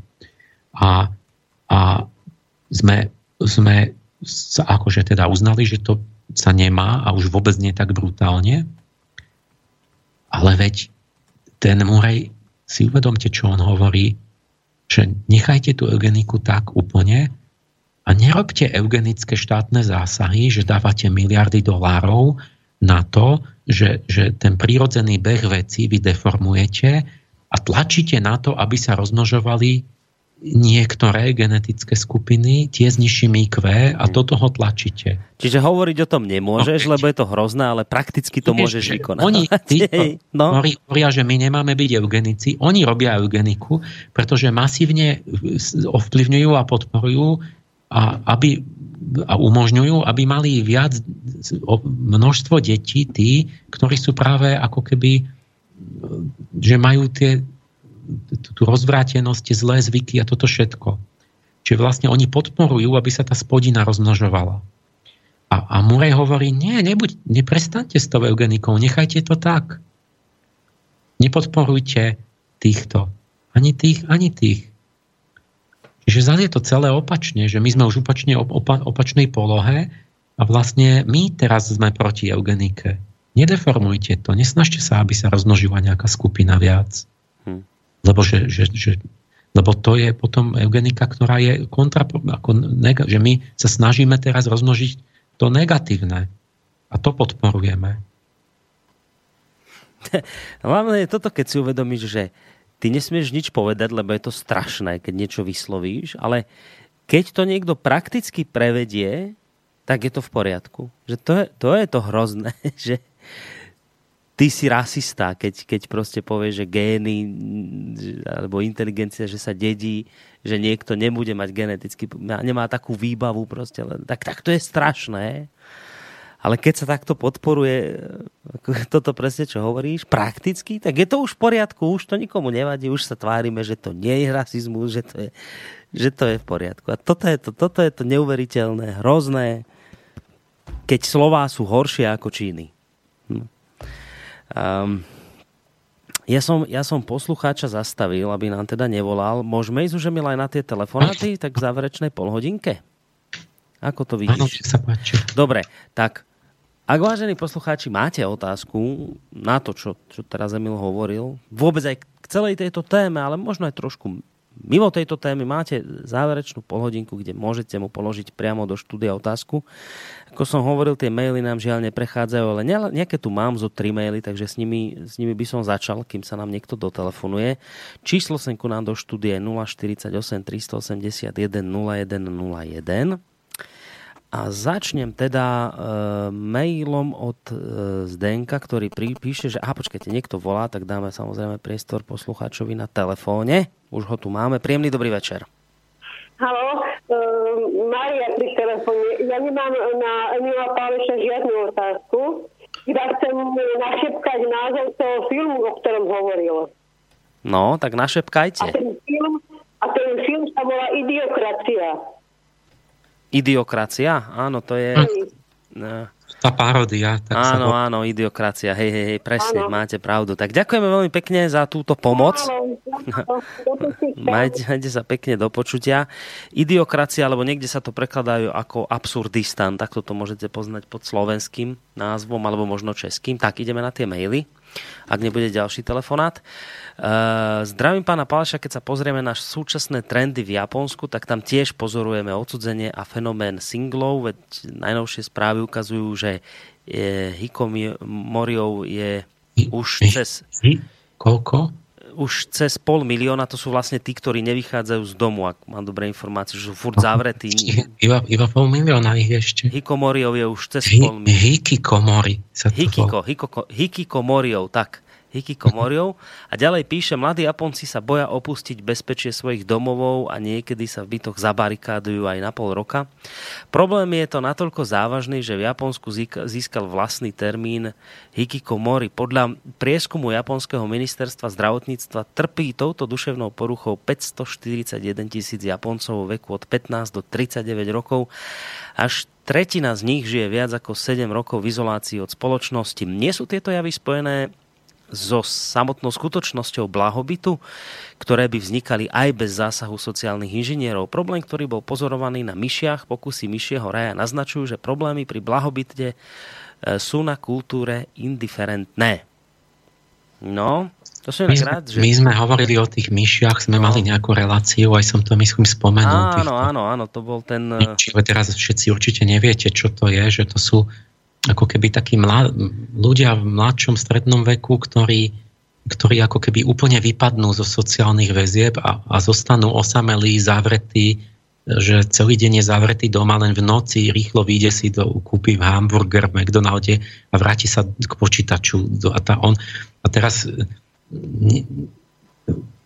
že štát zistí, že to je problém, lebo že to je ako keby vám časť mladej generácie že zmizla, to je ako keby zomreli ľudia. Že oni síce sú tam niekde zabarikadovaní, ale že oni prestali existovať spoločensky. A, a tak to, to Japonci museli riešiť, že čo sú príčiny, že či nemajú príležitosti. Jedna z tých príčin bola práve tá myšacia. Presne, že že ako keby že už boli obsadené všetky tie posty v spoločnosti a že mladí ľudia boli, že cítili, že nemajú, nemajú príležitosť, že nemajú kam. A, a, ale aj nejaké iné tam boli akoby dôvody toho. Ale je to proste nejaký fakt sociálne nezdravý chorobný jav, ktorý proste niečo není v poriadku. Hm. No, Podobné vidíte iný spôsob, ale že, že, že tiež že, že na, ste trvalo osi, osamotený človek zavretý v byte. To je jak v tom Švedsku.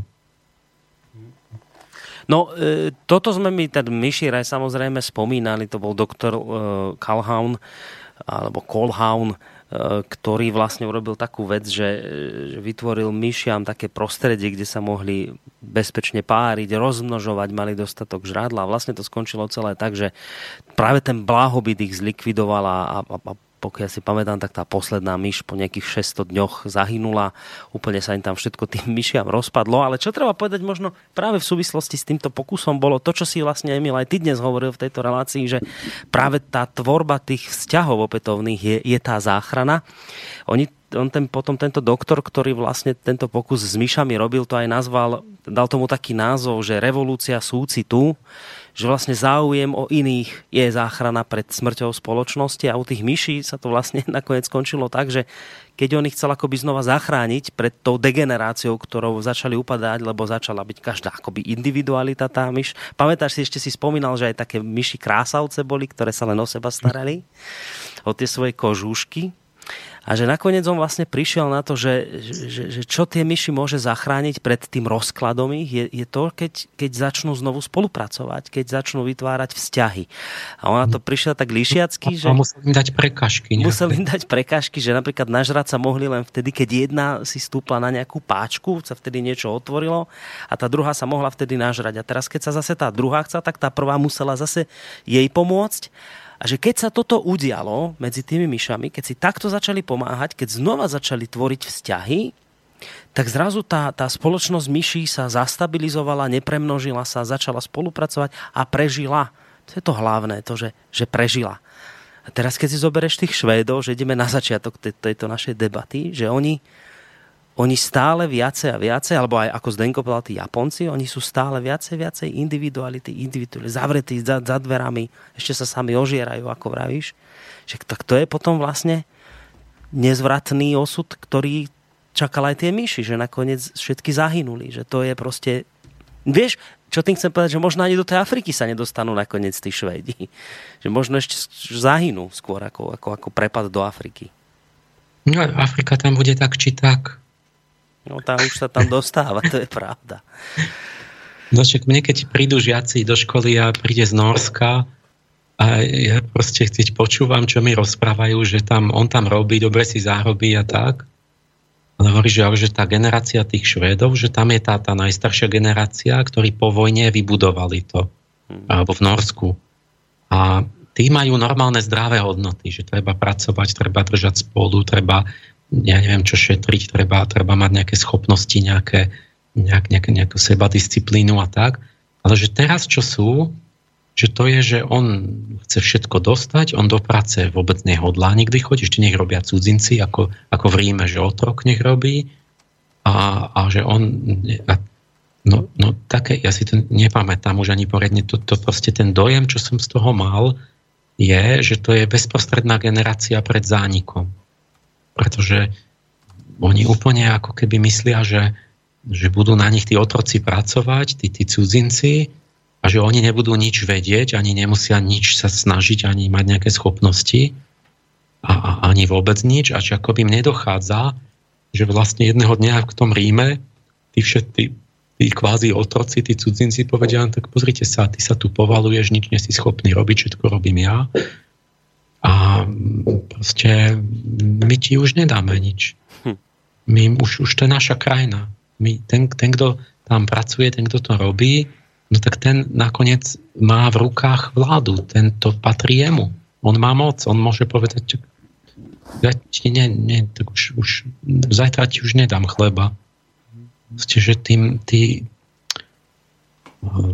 ja neviem, jak, jak si to predstavujú, ako tí ľudia, že, že, že nejaké, ja neviem, kto ich, že Marťania im budú tam, alebo že, že čo, alebo že tí Afričania budú stále na nich pracovať tam, alebo my, alebo, alebo čo.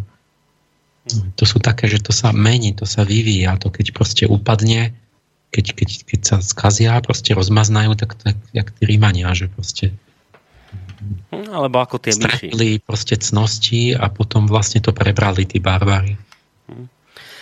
Ďalší mail uh, od Petra. To, čo Emil popisuje ako dnešnú realitu v dokumentárnom filme, ma veľmi, mi veľmi pripomína polský film uh, Sex Misia, natočený v roku 1984, teda rok po mojom narodení. Zdá sa, že bol veľmi prorocký, kedy feminizmus dosiahol vrchol a muž e, sa stal akýmsi nepodstatným, nezaujímavým červom.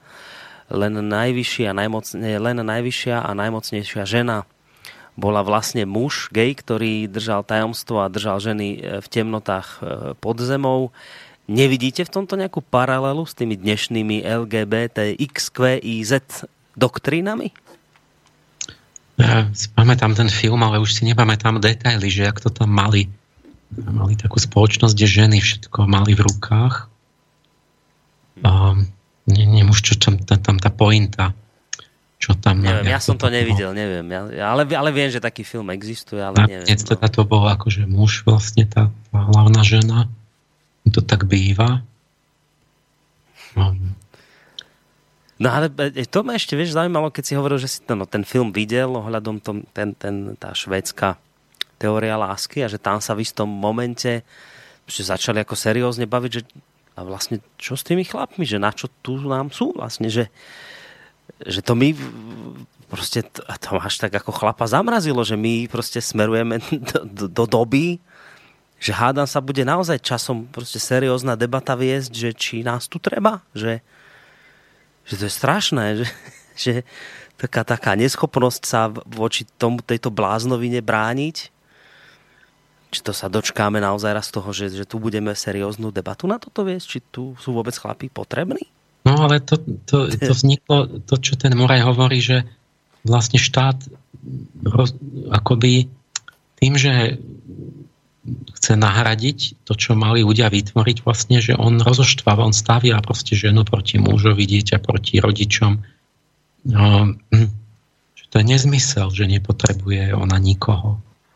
Ona len oklukov, že ja vlastne musím zaplatiť dane, aby štát dal, ja neviem, moje manželke peniaze, moje, aby ona povedala mne, že ma nepotrebuje. Niečo, kde zoberú tie peniaze, však to musíme nejak dať tomu štátu najprv. Takže vlastne iba mi, výsledok je iba ten, že ja som to nemusel dať štátu, mohol som to ja dávať manželke, ona by bola vďačná, mali by sme sa snažili ten vzťah, že by sme cítili, že keď si nebudeme navzájom pomáhať, tak zle dopadneme mohol som ja byť ten otec a ja vychovávať to dieťa, nie že štát vlastne mi vstúpi do toho najprv ma obere, že ja musím dať peniaze štátu, on potom to dá mojej manželke na výchovu dieťaťa na to, aby rozbili rodinu, že aby ona slobodná matka ho vychovávala bezo mňa, alebo proste to, to, to, to treba nejak v tom celom kruhu rozmýšľať, že, hm. že on má pravdu, že vlastne tým sa akoby ten štát v podstate rozoštváva, že úplne sa rozvratili tie, tie komunity, rodiny, tie prirodzené vzťahy, lebo vlastne keď niečomu zobereš funkciu, že to je ako zbytočné, tak vlastne to, to ako skomiera, že to, to, je to morálny hazard, to nazval, že vlastne keď ja nemusím mať schopnosti, nemusím, to všetko sa dorovná, tak vlastne akoby pasivizujem jadro toho človeka a beriem mu vôbec aby mohol robiť čokoľvek, že všetko, čo bolo zmysluplné, tie štyri veci, že to chce štát ľuďom zobrať. Ale pritom, kto je štát? Že to, to my musíme platiť, aby to akože dával nejaký štát nám samým a aby sme vlastne akože prišli o zmysel života? Ne, čiže keby to ľudia robili sami, tak, tak tie isté, štát nemá žiadne peniaze, iba naše. No. Tak čo sme si to vymysleli, akú čudnú ideu? Mám tu ešte jeden mail od Františka, taký trošku z iného súdka, nehovorím, že úplne mimo témy, ale asi skôr naráža na niečo iné. Keď sa pýta takúto vec, že e, na slobodnom vysielači sa často používa pojem kritická masa alebo kritické množstvo ľudí.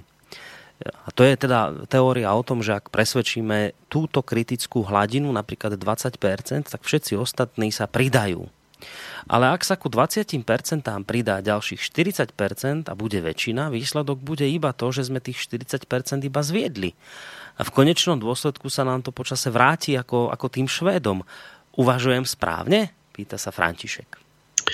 No áno, ja sa často hovorí, že kritické percento, alebo že efekt z tej opice a tak, že, že, že keď to už, ja neviem, bude robiť 2% opic alebo ľudí, že potom sa to nejak prenesia na tých ostatných. No.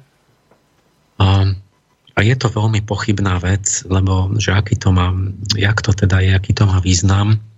Lebo na jednej strane no, je tu tá sociálna dynamika, že keď nejaké množstvo, že sa niečo hromadí a keď to dosiahne nejaký stupeň, tak sa to potom akoby môže pre, pre, akoby pre, prevážiť ten systém mm. do, do iného že sa nastolí iný poriadok, akoby tak skokovite pri určitom množstve.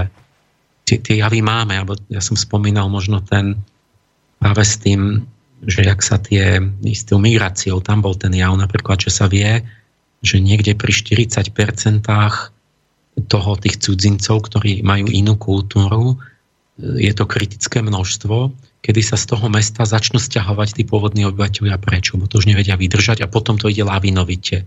Lebo keď už začnú odchádzať, tak už ich je 45-50 a no potom už, jo, už potom všetci musia ísť. Lebo vlastne tá, tá, tá nižšia kultúra prevezme, vlastne už, už diktujú a vy tam už ne, neviete žiť.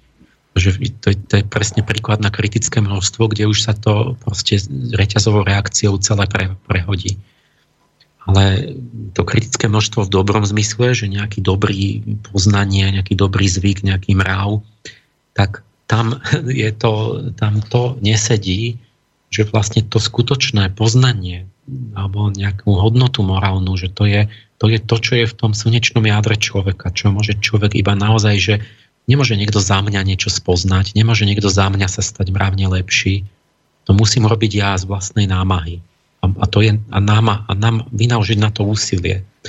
Čiže keď mne niekto, že už to, už to piati sa napravili a už sú dobrí a už sú múdri, 5%, tak, tak, tak to, to, to nie, nikdy nie je, že ani jeden jediný sa nestane kvôli tomu, mm-hmm. ako naozaj vnútorne múdry a, a mravný, alebo nejaký dobrý, lebo to môže len vlastným úsilím urobiť. To je neprenosné.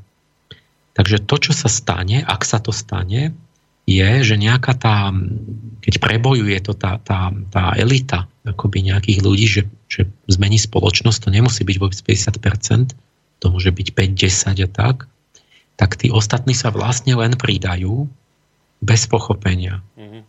Čiže je tam, ja, ja by som to, že je tam efekt, nejaký šodrejková morfická rezonancia a tak, a kto vie ako všetko, že, že ako keby to začne tak rezonovať a všetci to začnú opakovať a niekde to cítia a niekde to veterí a možno sa to aj telepaticky prenáša a tak, ale to, čo sa prenesie, sa neprenesie do jadra bytosti tých druhých ľudí, ale iba do ich, do ich duševných tých obalov, by povedal, do astrálneho tela. Hmm. Tou, tou starou terminológiou. Čiže im to tam bude ako znieť vnútri, oni to nikdy nepochopia poriadne. A potom nastane ten jav, že ako keby to zvíťazila tá vec, všetci hovoria, že áno, áno, ako keď sme kresťanov najprv ich trápili, celý ich levom a tak. To, to bolo to dobré jadro kresťanstva a potom, keď to už bol cisár kresťan, tak potom už každý bol kresťan, ale, ale nebol kresťan nikdy. To nie je skutočne, to už bol vypočítavo. A už hovoril, lebo to všetci hovorili a už chcel on tiež mať výhody a tak. Čiže to, čo sa potom dosiahne tým, týmto tou opicou, je ako len zdánlivo, že sa pridajú tí ostatní, ale vnútorne to nerozumejú a nemajú to. A výsledok je, že nastáva profanácia tej veci, že každý hovorí, ja som kresťan, ja som hento, ja som tamto, hmm. ale není to tak. A dokonca sa to... Ja neviem, ja som mal pocit napríklad z, z tej ezoteriky, že to bolo, že to není a tak. A potom už nejaké také kritické množstvo, že už tých 100 opic už, už, už, sú, už sú ezoterici a, a už to začne byť dostatočne populárne, že už sa to akože stane z toho taká populárna kultúra, že, že som mal v nejakom bode nedávno pocit, 10 rokov dozadu, že, že už každý druhý seriál je mysteriózny. Je nový termín, mysteriózny seriál.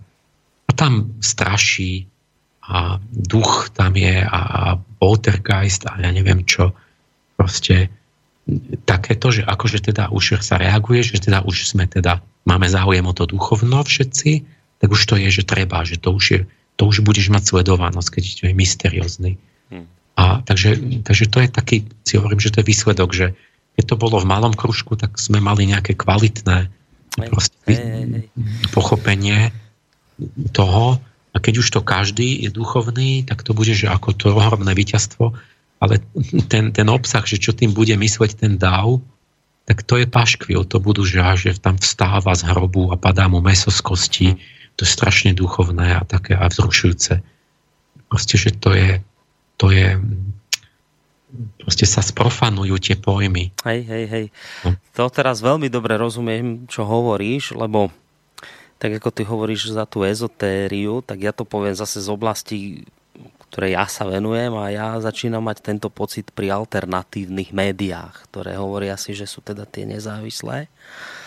A ja začínam mať pocit, že práve sa toto zač... a možno už deje, alebo čoho sa tak najviac obávam, že toto je vec, ktorá sa v budúcnosti stane, že sa práve takýmto presne spôsobom, ako si to popísal, sprofanuje myšlienka, na ktorej toto celé vzniklo, postavilo sa. A ja si teda pamätám ešte veľmi dobre tie ideály, na ktorých vznikalo aj toto rádio. A dnes, keď vnímam vznik najrôznejších médií, ktoré si hovoria alternatívne, tak cítim, že tam už chýba ten ideál. Že tam nie je to, to prečo, prečo by tie médiá mali vznikať. Tam proste dnes je úplne bežné, že si dáš e, sa zaštítiš nálepkou alternatívny, ale v konečnom dôsledku to niektorí ľudia podnikavci prišli na to, že to je výborný spôsob, ako zarobiť peniaze. A tohto sa najviac bojím, že sa takto vlastne sprofanuje celá tá myšlienka, ako si ty hovoril aj za kresťanstvo, takže toto sa vlastne začína diať a bude to ešte oveľa viac pokračovať v prostredí alternatívnych médií. Takže toto je tá taká moja obava, len taký môj, mal, mal, malá moja vsúka do tohto, čo si teraz ty hovoril, ktorá vlastne hovorí o tom istom, že že, že tá dobrá myšlienka, keď je nepochopená, keď ju len tak niekto prevezme ako, ako nejakú hotovú vec, len tak si ju zoberie, tak ju potom, potom sprofanuje a, a trpí na tom vlastne hlavne ten, za, ten pôvodný ideál. Ako sa mi počujete, máme niekoho na telefónnej linke. Dobrý večer. Dobrý večer, tu je Alex. Chcem sa opýtať, prečo za socializmu fungovala podpora rodiny. To je všetko, ďakujem. Do počutia. Prečo za socializmu Emil fungovala podpora rodiny? O, možno to by, to by chcelo ako podrobnejšie aj význam tej otázky, lebo teraz ani neviem, že ktorým smerom, že totiž či fungovala a, a tam už tie tvrdenie, že fungovala a že v akom zmysle fungovala a v akom nefungovala, že lebo my sme toto riešili za socializmu, ten, ten rómsky problém už vtedy, to, to bolo aktuálne, že sa podporovali Rómovia a mali veľa detí, ľudia sa stiažovali, že potom iba vybývajú byty a takto, že to sme mali to isté, čo ten Murej tam riešil. Takže, takže v určitom zmysle nefungovala na niektorých ľudí, ktorí nemali záujem. A, a možno v nejakom inom zmysle fungovala, že, že má to na mysli v tej otázke, že ako keby to, že to malo, teda on vlastne tvrdí, že tam boli dobré efekty v tom, um, že keby sme tým smerom rozmýšľali, že teraz ma nič nenap- že fú, fú, akože čo chceme povedať? Že, že my sme zobrali aspoň tú časť, že teda že komunisti správnym spôsobom podporili tú rodinu. A, a fungovala v akom zmysle, že teda, že povedzme, že bola v komunizme sa dával, sa vyzdvihovala alebo podporovala tá rodina, že vôbec tá hodnota. Um, nielen, že sa dávali dávky, rozmýšľam, že čo, o čom rozprávame vlastne, že komunisti aj dali na rodinu peniaze, ale, ale v komunizme to nebolo jak v tej Amerike, že, sa, že, že poš, vybereš si na omrade peniaze a, a inak na nič. Hmm. Komunizmus celý neustále vlastne robil kultúrny vplyv a, a, a odmeňoval a, a budúcnosť a mládež a ženy a také a venovať sa. A, že to bolo istým spôsobom spojené s celou tou ideológiou a mm. výchovou a, a tými, tými, tým ovplyvňovaním tých ľudí, že si máme vážiť tie hodnoty.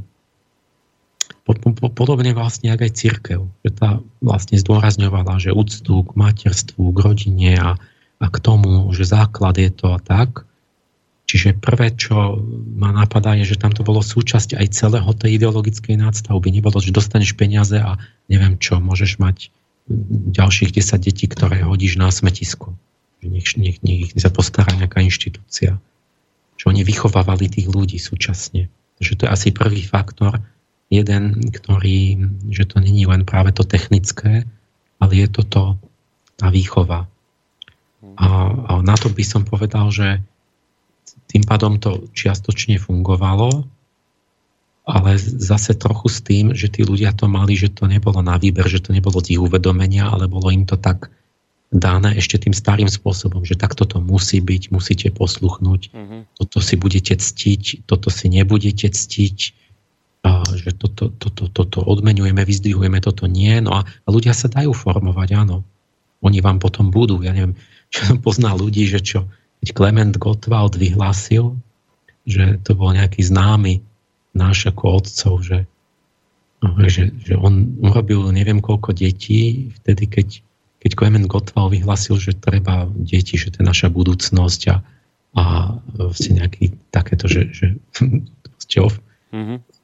pod vplyvom celého toho aj, že tá spoločnosť si to cení a tak a že, že na to boli ako keby um, nie, toto nie bude ako prvý ten hlavný rozdiel, že, že na tom západe je, že rob si čo chceš a tak a potom dostaneš tam nejakú dávku, ale inak ne, nemáš vlastne nič není, že, že sa nerobí pre deti a není to nejaká úcta alebo Takže toto asi taká hey. najjednoduchšia odpoveď, že, tým, že to bolo trošku celistvejšie spojené hey. aj s tou kultúrou, aj keď, pozor, neslobodnou, mm-hmm. Toto tak, je tá podstata. Tak, tak tie peniaze nevyšli asi tak na zmar, a, a než, lebo to neboli samotné o sebe peniaze. Mm-hmm. Vraví, že bolo to ďaleko lepšie, keď sa to porovná, že Amerika, ja neviem, sovietský zväz, tak bolo to lepšie v tom socializme.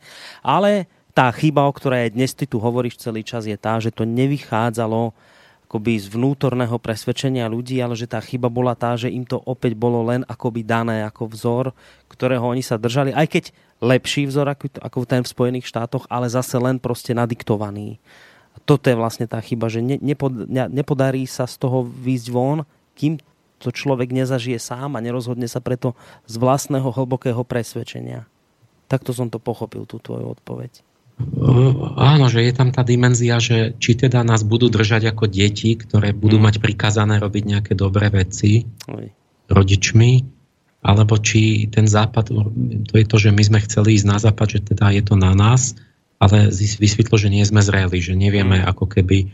Ja tiež mám pocit, že, že socializmus bol pre deti lepší, tak by som povedal, no nie vo všetkom, tá nesloboda nie, ale že ako keby to, že boli také ako keby bolo viac na tie deti myslené, že ja som mal tam, hneď som mal školu vedľa, mal som tam krúžky, všelijaké tam, kde je ten Mičurín hore na kopci v Bratislave, tak tam bol prírodovedný, elektrotechnický. To my sme sami, ja som, rodičia sa nemuseli starať, ja som si išiel do školy, som tamto, ani nemal, som prišiel domov. A teraz vlastne tam ten kopec niekto sprivatizoval, sme bavili či to tam zrušili celé. že ako keby není ten priestor pre, tých, pre tie deti, není také, to školstvo upadá, ako keby to bolo to posledné, lebo to není dobrý komerčný podnik. Vlastne tak tí učiteľia sa znekvalitňujú, slabé platy majú. Teraz zrazu je to nejaké čudné, že, že rodič má plno starosti s dieťačom, lebo musí ho rozvážať, ja neviem, 3 hodiny denne niekam tam a späť. Že toto vôbec ako nebol tento problém predtým. Ako mm. keby mám pocit, že sú tie deti na chvoste teraz, že ako keby, že, že, že deti, však keď neprinášajú zisk, tak vlastne sú nerentabilné. Mm. A, a nie len deti, a samozrejme. Na, na, na, na koniec. A, a, a hlavne je dôležité, že, že niekto si sprivatizuje tam ten, ten, ten, tú ekojuventu tam hore na kopci, sám pre seba asi tam stáva vlastnú vilu, ale, ale pre, pre, pre, pre seba jedného lebo si bude pripadať tam ako král, ale, ale že, to mohlo, že to slúžilo tisíckam mládeží na nejakú proste aktivitu a niečo, čo malo verejný prospech, tak to vlastne teraz je ako na chvoste. Hm. No, toto bola záverečná otázka, v podstate tvoja záverečná odpoveď, pretože musíme končiť o 20. hodine, pôjdu správy. Takže Emil, ďakujem ti veľmi pekne za dnešný večer, za dnešnú informácie, za dnešnú reláciu a za informácie, ktoré si nám opäť odovzdal. E, počuť by sme sa mali zhruba opäť do mesiaca, lebo teraz budeme tie relácie robiť s takým zhruba o, asi tak, že raz za mesiac to vychádza, takže zhruba o mesiac, niekedy v novembri by sme sa opäť mali počuť, my si to medzi sebou ešte doladíme, povieme poslucháčom v predstihu, ale prednešok ti teda veľmi pekne ďakujem ešte raz. Maj sa pekne, ahoj a do počutia. Ďakujem za pozornosť a spoluprácu a prajem pekný večer. No a spolu s Emilom teda prajem ešte pekný zvyšok večera do Bratislavy aj Martinovi Bavolárovi, ktorý sa dnes staralo techniku v Bratislavskom štúdiu. Mate, maj sa pekne, ahoj aj ty. Ahoj Boris, pekný piatok ešte aj samozrejme víkend, ahoj. Tak, maj sa pekne. To bol teda Emil Páleš, sofiolog eh, a Martin Bavolár z Bratislavského štúdia. No a ešte pekný zvyšok večera v tejto chvíli prajem aj vám, vážení poslucháči prípade, že ostanete ešte ďalej eh, pri počúvaní Rádia Slobodný vysielač, tak teraz o 20. budú správy a potom po polhodinovom hudobnom bloku eh, bude nasledovať relácia Hodina vlka. Dnes by sme sa mali pozrieť eh, na také témy, ako napríklad stretnutie tzv. normandskej štvorky, teda Francúzsko, Nemecko, Rusko a Ukrajina v Berlíne. No a zároveň mali by sme sa baviť aj na tému Dalaj Lama v Českej republike a na Slovensku a vlastne to všetko, čo jeho návšteva spustila. Takže ak máte záujem, tak ostaňte s nami naďalej. Zatiaľ sa s vami lúči Boris Koroni. Do počutia.